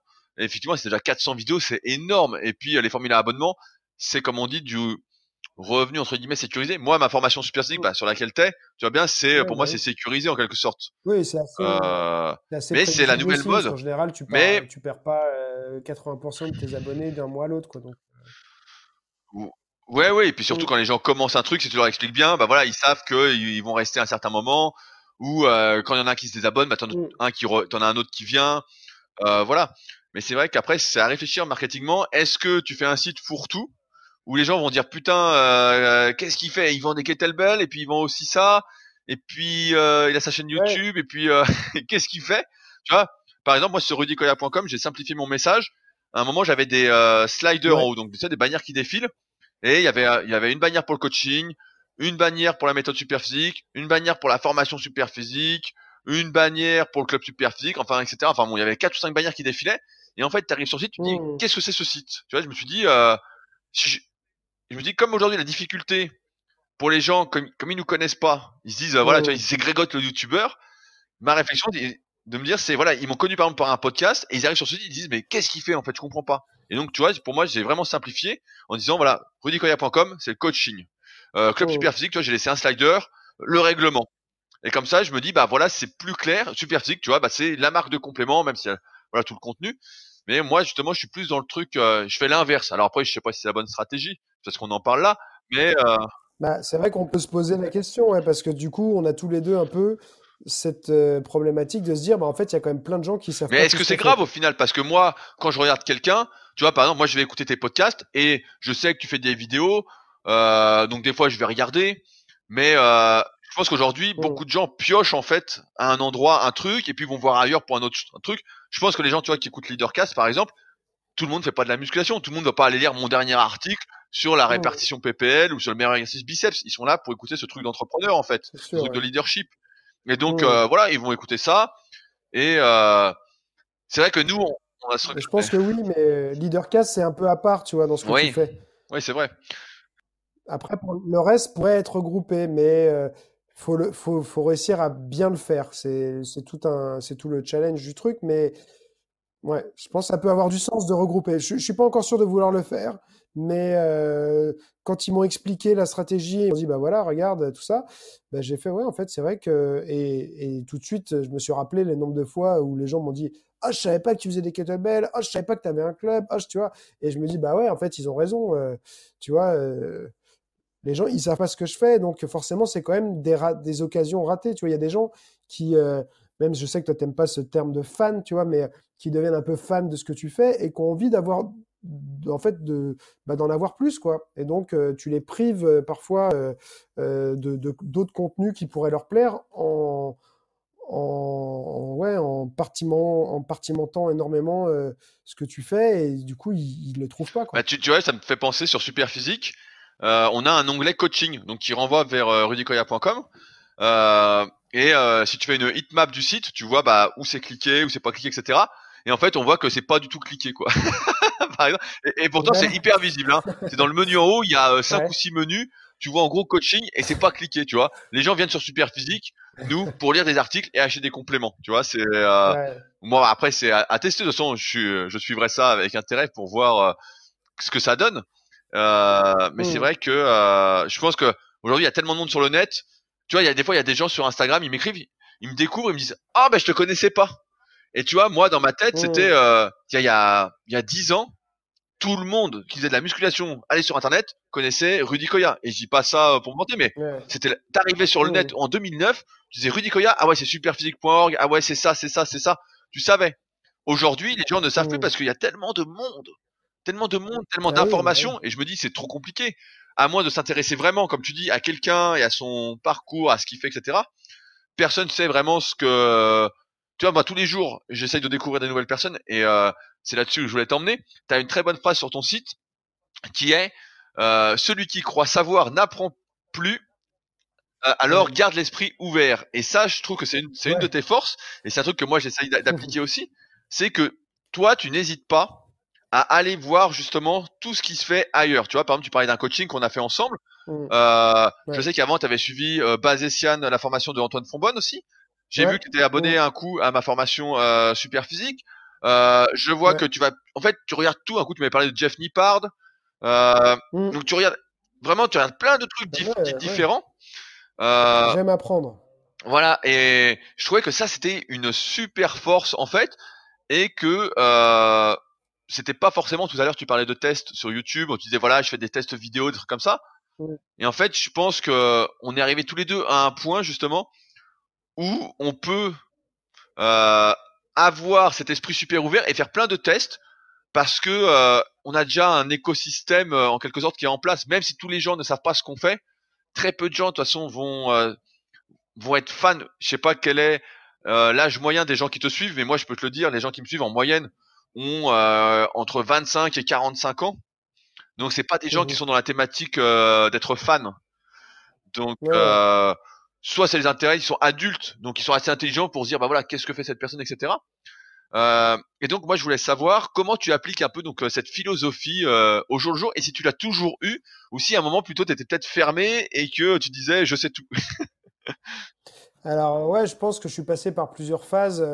J'ai eu des tu as des, des périodes où tu es. Pour moi, c'est pas mal lié en fait à l'ego. Tu vois, donc euh, j'ai des périodes où tu es un peu plus dans l'ego. Euh, euh, mais pour moi, c'est souvent quand, quand tu es plus jeune. Donc, tu as un peu plus de mal à, à être réceptif aux choses qui sont différentes. Et si tu veux, c'est presque un combat. Alors maintenant, à force de, combattre contre ça euh, euh, moi-même pour pas réagir comme ça et de, demander aux gens de ne pas le faire non plus, ça devient plus ou moins un réflexe, même si maintenant je, fais, je fais quand même toujours attention à pas tomber dans le piège, mais c'est vrai que j'ai l'impression que pour beaucoup de personnes, et j'ai longtemps été comme ça aussi, euh, quand on vient quand tu vois quelque chose en fait qui est différent de ce que toi tu fais ou de la manière dont tu as appris, euh, mais qui est, vraiment très différent, la première réaction c'est de dire bah c'est n'importe quoi. Tu vois, en fait c'est c'est pas de se dire tiens pourquoi il fait ça comme ça lui? C'est de se dire non moi je sais que c'est comme ça qu'il faut faire donc lui il fait pas comme moi donc c'est c'est pas bon tu vois? Et, euh, c'est valable dans, plein plein de, domaines, tu vois, pas que dans les arts martiaux, mais dans les arts martiaux et les sports de combat, les gens euh, euh, ce côté-là, se dire, bah, moi, je fais comme ça, euh, donc si quelqu'un fait pas comme moi, il a forcément tort, tu vois. Et c'est un truc qui m'a saoulé, euh, parce que quand tu fais des vidéos, tu as toujours des commentaires et tout ça. Et au bout d'un moment, je me dis, mais pourquoi, pourquoi on réagit comme ça, quoi? Et je pense que c'est pas mal lié à l'ego, et c'est aussi un mécanisme un peu de protection, tu vois, de, ça te rassure de dire, non, non, lui il fait pas comme moi, c'est forcément qu'il a tort euh, euh, parce que ça, comme ça, ça veut dire que moi ce que je fais c'est bien, tu vois. Non mais je, je, je, suis tout à fait d'accord avec toi. Et hier, tu vois, je faisais un live avec euh, Seb, un de mes anciens élèves qui est devenu coach personnel et qui a sa salle, etc. Et tu vois, pareil, tu parlais de Franck Repers en disant voilà, t'es pas d'accord comme si je l'aimais pas en fait. Mais en fait, pas, mmh. pas du tout. en fait, moi, je, je trouve justement et je pense que c'est une maladie du net. En fait, quand des, des, personnes disent pas la même chose, on a tendance à les opposer. Tu vois, à, à les mettre en conflit. Alors qu'en fait, il n'y a, a, pas de, il y a pas de conflit. On a tous une certaine expérience elle est ce qu'elle est, donc tu vois, nous on est plus éducateurs, etc. Donc on entraîne les gens, on s'entraîne, donc on a un recul. Et d'autres personnes vont avoir leur propre expérience sans être coach, etc. Et vont pas être d'accord parce que leur expérience les amène à avoir fait autre chose pour en être là où ils sont. Et, Mmh. et comme tu dis, tant mieux en fait. Et tu te poses la question. Moi, je me pose cette question-là. Je me dis, ok, comment la personne a fait pour en arriver là? Et je me dis, est-ce qu'il y a des choses que moi je peux prendre, que je peux tester euh, dans ma méthodologie, par exemple super physique? Est-ce que je peux appliquer? Et voir, voilà, qu'est-ce que je peux en faire? Ça m'intéresse. C'est pour ça, tu vois, je lis pas Mmh. mal d'autobiographies, etc. Il n'y a pas, on le voit bien, il n'y a pas qu'un seul chemin pour réussir. J'en parle bah, dans mon leader book, donc mon premier produit justement numérique euh, Mmh. sur Leadercast que j'ai sorti et qui est justement euh, le condensé de toutes ces biographies que j'ai lues, les différentes étapes, euh, des centaines de biographies que j'ai lues, de la réussite en quelque sorte, étape par étape pour suivre le truc. Mais je suis toujours, toujours, tu vois, je peux donner un ordre d'idée. Aujourd'hui, j'ai reçu trois euh, nouveaux bouquins. je suis en train, je suis en train de lire la biographie de Mike Menzer. Donc, euh, Ouais. bon, les mecs, je sais pas si tu connais, mais c'est un mec, Ouais, je euh, connais, ouais. Voilà, qui était C'est culturiste qui faisait, tout, professionnel. euh, qui faisait euh, le Super Heavy, non C'est pas ça? Ouais, Heavy Duty, voilà, Ouais. ça. Ouais, Donc, nous, on en parle. ouais. On en parle souvent sur Super Physique, donc on a reçu, on a reçu sa biographie qu'on nous a euh, offert, donc elle est super. J'ai reçu euh, un bouquin de Bernard Tapie parce que je voulais continuer à suivre ça et donc je l'ai reçu aujourd'hui. Et euh, mon frère à Noël m'a acheté la biographie de Stan Lee.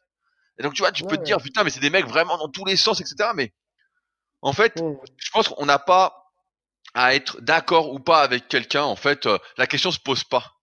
Et la question qui se pose, c'est euh, comment il a fait, pourquoi? En fait, c'est poser des questions. Et ce- qu'on fait, ce qu'on a fait à tort, et moi aussi je l'ai fait. C'est quand quelqu'un n'était pas d'accord, tu disais ah non mais lui il vaut rien. Alors qu'en fait son expérience vaut quelque chose. Se dire ah Ouais. ouais pourquoi? Tu vois moi en muscu bon c'est mon milieu qui est comme ça mais euh, qui est mon milieu principal. Mais quand quelqu'un dit par exemple voilà euh, moi je fais les bras euh, pour avoir des gros bras je fais des curls à 6 kilos. Je me dis ah bon pourquoi c'est ça c'est intéressant je réfléchis et après je me dis bon bah voilà j'ai compris je regarde un peu de deux, trois trucs je dis bon il est dopé le mec voilà euh, j'ai compris. Donc tu vois par exemple dans- le bouquin sur Mike Menzer il parle de l'arrivée du Dianabol donc un stéroïde anabolisant et ils disent que ça a déclenché c'est des mecs qui ont gonflé sans prendre de force. Donc, donc voilà c'était assez clair. Mais c'est vrai que ta phrase moi j'ai trouvé super parce que quand on avait fait notre podcast ensemble donc sur Parlotte avec Grégotte euh, on avait parlé de pas mal de trucs et ça m'avait assez impressionné je me dit putain t'es euh, vachement ouvert et c'est vrai que t'hésites pas qu'il y a être ouvert et il y a tester après et toi t'hésites Ouais. pas justement à tester pour de vrai tu vois le coaching c'était six mois Ouais, ouais. euh, la formation basésienne, bah pareil, je sais pas, c'est au moins six mois aussi. Donc vraiment, tu t'investis dans l'auto-formation. Et ça, je trouve que c'est une sacrée force, quoi.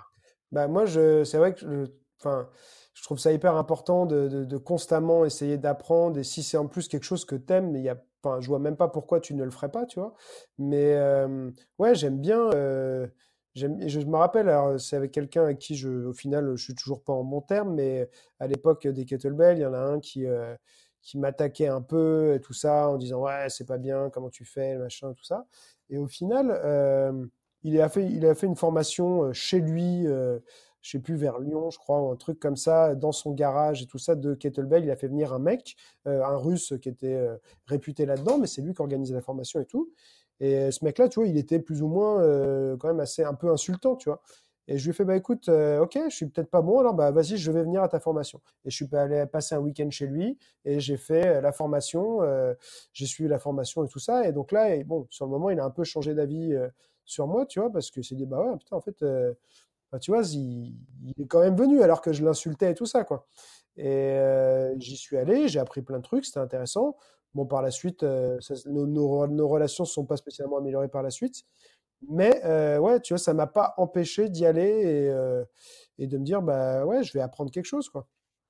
Mais c'est marrant, tu vois, j'ai une anecdote. Quand le CrossFit a commencé à se démocratiser euh, en France, donc nous, avec Superphysique, on avait été les premiers à aller à CrossFit Bruxelles. On avait fait une grosse sortie, on était au moins 15 ou 20 à être partis de Paris, de toute la France pour y aller. Je crois que j'ai vu la vidéo. Ouais, donc, euh, on était vraiment mauvais. hein. Franchement, on était mauvais de chez mauvais. Et euh, donc, on avait fait notre truc. Et euh, donc, nous, on avait, on avait interviewé Yves Pat, donc maintenant qui fait partie euh, des gros entre guillemets de, de CrossFit au niveau mondial, dans les formations, etc. Et euh, donc, on l'avait interviewé. Et donc, on disait voilà le risque de blessure. Tu vois, on était déjà en train de pas de s'opposer, mais de dire prudence. Ouais. Et quand ça a commencé à s'ouvrir en France, les mecs bah euh, m'attaquaient sans arrêt. Ils m'attaquaient, ils m'attaquaient, ils m'attaquaient. Et moi, j'étais là. Et je dis bah ok les gars, bah j'arrive. Et donc, euh, j'ai fait le, j'ai fait le tour de quelques box et j'ai interviewé les mecs. Et forcément, dans la vraie vie, bah ça se passait bien. Oui. Dans la vraie vie, ce qu'il faut dire, c'est que personne va vraiment m'attaquer. Moi, on m'a jamais attaqué euh, moi je fais 1m95 100 kilos mmh.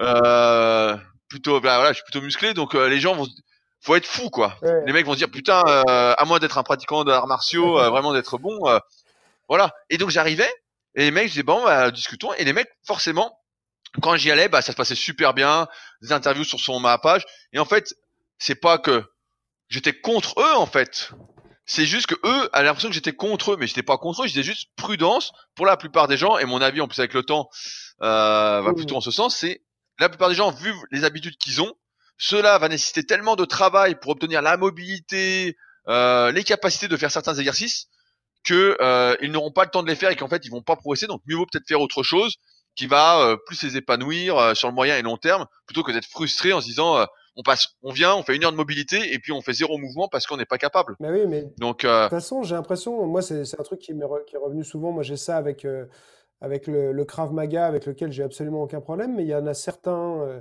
du Krav Maga qui qui croient que je suis contre contre le Krav Maga, alors que pas du tout. Mais parce que je suis pas d'accord avec eux sur les techniques contre les attaques au couteau, tu vois. Et en fait, le, problème principal, c'est qu'il y a plein de gens, ils acceptent pas qu'on soit pas d'accord avec eux tu vois? Mais euh, tu vois, il y en a un, je lui dit, bah écoute, euh, la conversation, elle mène nulle part, donc euh, ça sert à rien qu'on continue à parler, on tombera pas d'accord, mais il faut accepter qu'on n'est pas d'accord. Je dis, il y en a, tu vois, il venait tout le temps, dès que j'étais sur un sujet qui était un peu le leur, il venait m'attaquer sur sur mes vidéos et je disais mais est-ce que moi vous me voyez venir vous attaquer sur vos vidéos alors que je suis pas d'accord? Je dis non je bah, vous existez, ça me pose pas de problème, on n'est pas d'accord, laissez-moi exister, venez pas euh, absolument euh, essayer de me, changer mon, mon avis ou de démontrer aux gens que j'ai tort. C'est, on, peut avoir euh, des personnes qui ont des avis différents et très bien coexister, et c'est pas pour ça qu'on est obligé de, de se détester quoi. Non mais c'est j'ai l'impression que c'est un peu une maladie de la société. Vois, moi au début je me disais c'est le net, mais en fait c'est même dans la vraie vie. Des fois t'es pas d'accord avec quelqu'un et puis tu vas te brouiller en fait. Tu vas tu vas te brouiller. Moi je me brouille pas parce que je suis assez cool. Toi, t'es pareil que moi sur le sujet, mais ouais. t'es pas d'accord avec quelqu'un, ah ça y est, on n'est pas d'accord, ça va pas, on est ennemis. Mais on n'est pas ennemis, on a. Heureusement que t'es pas d'accord. Heureusement, si t'étais d'accord, en fait, moi je dirais que t'es un fan et que t'as pas de personnalité, mon gars. non mais c'est ça, j'exagère un petit peu, mais je dirais voilà, si t'es d'accord avec moi surtout, c'est qu'en fait on serait les mêmes personnes. Et euh, non, t'es unique, donc affirme-toi. Et c'est ce que je dis avec ce podcast à chaque fois. Je dis affirmez-vous, faites vos propres choix, pas forcément les miens. Et voilà, soyez heureux euh, en connaissance de cause mais surtout, si vous êtes d'accord sur tout, il y a un souci en fait. Euh, il y a un truc qui coince. Et euh, tant mieux qu'on soit pas d'accord en fait. Moi, c'est ça qu'en fait qui est enrichissant. C'était pas d'accord. tu T'as eu un autre chemin là pour reprendre ta phrase. T'as eu un chemin différent pour arriver là où t'es. Et c'est pour ça que je voulais faire ce podcast là parce que j'avais pas mal de questions à, te poser. Euh, je me disais, ouais, putain, c'est hyper intéressant quoi. Et je me disais, bah voilà, euh, et super en fait. Et c'est vrai que euh, on a tendance à se refermer au début, surtout quand on est jeune, voilà, avec l'ego. Mais avec les années, euh, je pense qu'on arrive à sourire. Et comme je disais, en fait, certains vont opposer des gens dans la même thématique en disant ce sont des concurrents. Mais en fait, on n'est pas, on n'est pas concurrents. En fait, on est différents. je dirais pas, je dirais pas, je vais dire on est collègues parce que euh, bon, on n'a pas, des fois, on n'est pas copains copains. Mais en fait, on est mmh juste différents. C'est tout. Ouais. Et après, euh, certains vont te parler plus que d'autres, etc. Mais c'est comme ça en fait, et c'est pas très, c'est pas gênant en fait. Sur ce, que, sur ce, que, tu disais, euh, sur ce que tu disais sur dans la vraie vie, ça c'est très marrant. C'est aussi que les gens, ils sont pas d'accord avec toi sur Internet, mais il y en a parce qu'ils se, on dirait qu'ils se, ils s'épanouissent dans la confrontation et dans la critique et tout. Mais moi c'est pareil. Tu sais le nombre de fois les mecs qui me disent, euh, mais je te pète ta gueule. Avec, ton physique de puceau, je sais pas trop quoi, enfin des trucs à la con. Mais ça, tu vois, j'ai mon club depuis 2002 ça m'est jamais arrivé qu'il y ait quelqu'un qui, qui me provoque en face à face, tu vois. Jamais, pas une fois, tu vois. En, tu vois, ça fait ça fait 16 ans que j'ai mon club, que je suis tous les jours dedans, que je donne je donne euh, des cours et tout ça. Il y a jamais personne qui est venu m'insulter et me défier ou je ne sais quoi, tu vois. Les gens, euh, sur Internet, ça, fait ressortir euh, le pire, le, pire de certains, quoi. Non, mais tu vois, moi c'est pareil, bah, avec super physique, des trucs comme ça. Des fois, il y a des mecs, ils, m'insultaient à fond, ils disent ouais, on verra au salon et tout. Puis j'allais dans les salons et puis je voyais personne en fait. Et là que maintenant j'organise des compétitions, donc avec le club super physique, au Super Physique. Donc à Annecy, c'est ouvert, vous pouvez venir, c'est gratuit quoi, euh, pour venir voir et tout. Il y a jamais personne à qui ça plaît pas, parce que dans la vraie vie, quand ça te plaît pas, bah tu perds pas de temps en fait. tu, vas pas, tu prends pas, tu prends pas ta voiture, tu fais pas 500 km, je sais pas, ou deux heures de voiture. Pour aller à un truc qui te plaît pas. En fait, tu vas pas et puis tu fais autre chose, tu fais ta vie. C'est juste que le net, en fait, c'est facile de dire j'aime pas. Ouais, mais euh, en fait, normalement dans la vraie vie, et c'est pour ça que le net, euh, je sais plus qui disait c'était la pire invention humaine. il, y a un mec, il y a un mec qui a dit ça. Bon, je dirais pas jusque là, mais euh, en ce sens que voilà, ça fait ressortir vraiment les pires côtés et tu te dis bon bah ok bon bah euh, tant, tant tant mieux pour toi, tant pis pour toi, je sais pas comment le dire, mais euh, moi ça me concerne pas, ça me concerne pas. ce qui me fait rire, c'est je saurais plus redire exactement comme lui il le dit, mais je sais pas si tu connais Gary Vaynerchuk. Oui, oui, je vois. Entrepreneur, voilà. Et lui, il, a, il a un truc comme ça qui dit sur les gens qui laissent des, des commentaires négatifs et tout. Grosso modo, il dit, mais tu as, as, pris 15 minutes de ta journée pour euh, regarder mon truc et, euh, et venir me m'insulter et tout ça. Il dit, mais en fait, ça en dit beaucoup sur, sur ta vie. En fait, c'est triste, tu vois. Et moi, c'est souvent ce que je me dis, c'est que parfois, alors parfois, il y en a qui m'énervent et je réponds, mais d'autres fois, je me dis, en fait, c'est triste, quoi. Tu, ta vie, elle doit être vraiment, euh, vraiment triste parce que pour que tu aies du temps à passer sur euh, quelque chose qui te plaît pas alors qu'on te l'impose pas et qu'en plus tu as encore du temps à perdre pour aller écrire euh, un commentaire de je sais pas combien de lignes pour insulter quelqu'un, c'est que ta vie elle est vraiment creuse quoi. Non, mais c'est exactement ça. Après, moi comme je disais il y a une phrase que euh, El Sabre, donc Phil, qui a la page El Sabre sur Facebook, donc qui était avec nous au tout début de Super Physique, et il disait je suis responsable de ce que je dis, pas de ce que vous comprenez. Et c'est vrai que souvent, moi, quand je faisais des vidéos, je disais voilà, c'est mieux, par exemple, de pas faire d'écart euh, alimentaire, de suivre sa diète, etc. Ou de pas manger de saloperies. Il y a des gens qui se sentaient attaqués, en fait. Tu sais, qui m'insultaient. Ils se sentaient attaqués parce que eux, ils faisaient des écarts, ou ils n'avaient pas une diète parfaite, etc. Parce que moi, je disais voilà, le mieux c'est ça. Et c'était logique, en fait, c'est basique. Euh, c'est comme, c'est comme si de dire voilà, c'est mieux de pas manger McDo. Et certains qui mangent McDo se disent ah ouais, n'importe quoi. Ben non, mais bon, tu le sais. Tu le sais, donc en fait, il y a pas de débat. Et en fait, ils se sentent attaqués. Euh, par comme si c'était toi qui faisais les règles. Mais oui. Mais c'est ça. Mais moi, je te dis l'exemple avec le Krav Maga sur les trucs de couteau. Euh, mais je leur disais, mais les gars, c'est juste mon avis à moi. Je suis une seule personne. J'ai le droit d'avoir mon avis. Mais euh, je viens. Enfin, qu'est-ce que ça fait que j'ai cet avis-là? Je, je viens pas vous. Enfin, voilà, ça change rien à ce que vous vous faites. Si vous y croyez suffisamment, ça devrait pas vous déranger, en fait, tu vois. Ouais, ouais, mais euh, je pense, comme je le répète régulièrement, que le manque de confiance en soi est le plus gros problème actuel. Mm. Donc, qui fait que dès que tu dis quelque chose qui va pas dans le sens euh, des personnes qui vont regarder, bah, ils vont se sentir attaqués et euh, peut-être rabaissés. Et euh, alors qu'en fait, tu n'es pas responsable. C'est toi en fait qui a un problème par rapport à ça. C'est toi le le truc, c'est toi qui manque de confiance pour pas ne suffisamment t'affirmer qu'en fait. Donc euh, ou te faire ton propre avis. Donc dans ce cas-là, voilà, c'est là qu'est le vrai problème. C'est pas c'est pas nous euh, nous, on, retrans on retransmet encore une fois seulement notre expérience qui vaut ce qu'elle vaut par rapport à notre activité. Donc 16 ans de salle pour Greg, ce qui est euh, monstrueux, quoi. Là, je pense que voilà, c'est il y a très peu de personnes qui ont cette expérience-là. Je pense en France dans les sports euh, de combat, les arts martiaux. Donc mm. euh, quand tu dis quelque chose, tu vois, c'est pareil. Moi, les mecs souvent me disent ouais, mais attends, tu dis ça, nanana, je suis pas d'accord. Ben je dis ouais, mais je dis moi, je dis ça parce que j'ai coaché des milliers de personnes en fait et j'ai fait tester et je peux te dire que voilà, ça, dans 95% des cas, ça va marcher. Voilà. Après, tu peux ne pas être d'accord, mais euh, voilà, mon expérience c'est ça. Donc après, peut-être que toi t'es différent et voilà. Mais tant mieux en fait. C'est pas, facile. Hein. C'est pas facile. C'est le, le, t'as une forme pour moi de résistance, tu vois, tout le temps. Euh, et euh, j'ai regardé euh, justement sur le, le, les premières feuilles de coaching là qu'on a fait ensemble et je voyais mes commentaires et j'étais en plein dans la résistance, tu vois tu me disais de faire des trucs et tout. Et moi, j'avais déjà mes connaissances à moi et mes habitudes et tout ça. Et ça allait à l'encontre de certaines choses. Et je voyais mes commentaires. Je dis, mais putain. Enfin, tu vois, je sais que j'ai eu besoin à certains moments de me, de me le dire. Et je l'ai dit à ma femme aussi, et tout ça, de dire, bon, euh, j'ai décidé de bosser avec lui. Euh, c'est lui l'expert. Il, il, sait mieux que moi. et j'étais obligé de me dire, ben, ferme ta gueule, en fait écoute ce qu'il te dit, donne-lui sa chance, euh, sa méthode. Euh, si tu as, voulu euh, être coaché par lui, c'est que tu la trouves bien. Donc, arrête. Et en fait, ma réaction naturelle, c'était de résister à ce qui allait à l'encontre de mes croyances en place, quoi, établies. Non, mais c'est marrant ce que tu dis parce que j'ai ça de moins en moins, mais au début, quand je coachais, au tout début, donc quand je sélectionnais pas mes élèves, j'avais souvent ce truc-là en fait ils m'écrivaient, comme il y avait que moi comme coach sur le net, et euh, je leur faisais faire donc moi ce que j'estimais être le mieux, et eux ça sortait complètement des sorties battues. Eux pour eux ils avaient une autre technique en tête, ils voulaient faire autre chose, et donc en fait on s'engueulait pas, mais ils voulaient pas le faire en fait. Et donc en fait on arrivait à un point où je dis bon bah on arrête là, ça sert à rien. Et c'est vrai que quand tu prends, bah voilà, un coach ou un prof, ou que t'écoutes quelqu'un, en fait, t'es pas là. T'es là en fait pour l'écouter. Mm. Surtout en plus si tu payes, en fait, c'est toi qui as besoin, donc suis le truc et tu verras bien. Ça se trouve, ça va te convenir, ça va pas te convenir, mais en fait, c'est une expérience qui va te servir dans tous les cas. Ouais, c'est ça. Donc, euh, donc voilà, fais et après tu verras bien ce que tu en retires pour toi, pour faire après ta propre méthodologie, euh, si t'es coach ou voilà. Mais c'est vrai que euh, bah, c'est un drôle, c'est un drôle de monde quand même. c'est pas facile, c'est pas facile effectivement.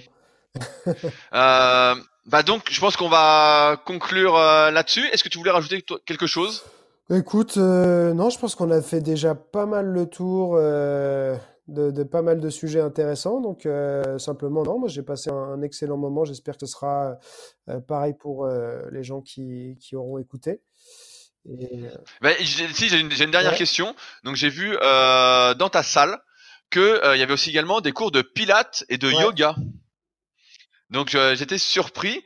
Euh, quel rapport avec les arts martiaux et les sports de combat? Euh, Je trouve que c'est deux, c'est des choses que j'ai rajoutées plus tard, mais c'est des deux pratiques qui peuvent être complémentaires dans le sens où souvent, bah, tu vois, les gens ils veulent s'entraîner plus, mais au bout d'un moment, tu, bah, toi, tu es à fond sur les, les blessures et tout ça, et tu sais que bah, de s'entraîner plus, mais en plus tout le temps sur les mêmes schémas moteurs et tout ça, ça va vite. Euh, comme moi, dans les arts martiaux et sports de combat, il y en a plein qui font euh, ou pas de prépa physique, ou euh, qui font ça un peu comme des bourrins. la mobilité, ça passe un peu après et tout ça. Ça va vite les mener à des, bah, problèmes structurels. et donc, je trouve que le, le pilate et le yoga, pour ceux qui veulent s'entraîner davantage, ça va être un moyen de, de, de, mettre quelques heures en plus au compteur, tout en, en, plus en, en, ayant une pratique qui va être euh, parfois euh, bah, un petit peu corrective. Et, et, puis ça répond aussi à une demande, c'est-à-dire que moi dans mon club, on a beaucoup quand même de sport de un peu de castagne, assez contact et tout. Et en fois, on a des femmes qui voulaient faire bah, une activité pour un peu se remettre en forme, se sentir mieux et tout ça, mais pas un truc violent.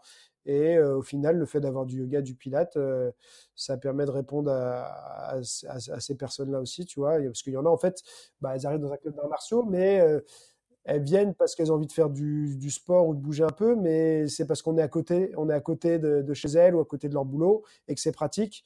Et donc, mais elles veulent pas réellement faire des arts martiaux, tu vois. Donc, le yoga le pilate, ça, répond à ça et ça marche pas mal ça marche pas mal dans mon club. Bah ouais, mais en fait, je rebondissais là-dessus parce que euh, je pensais en fait à chaque fois quand on est entrepreneur, etc. En fait, on répond à un besoin qu'on a identifié. Et là, tu l'as parfaitement, tu l'as parfaitement expliqué. Donc, euh, j'avais noté ça et je me dis, bah voilà, à mon avis, ça doit être ça, c'est qu'il y a un besoin et donc euh, tu te dis, bah voilà, euh, on va, on va mettre ça en place. C'est ça. bah donc, comme d'habitude, je vais laisser des liens en note de l'épisode, donc pour aller voir tout ce que fait Greg. Donc, je mettrai tous ces différents projets. Oh Donc a priori, il y aura beaucoup de liens. Euh, comme ça, vous pourrez le contacter si vous avez d'autres questions, vous souhaitez aller le voir dans sa salle, euh, notamment pour lui casser la gueule, parce que vous êtes pas d'accord avec lui.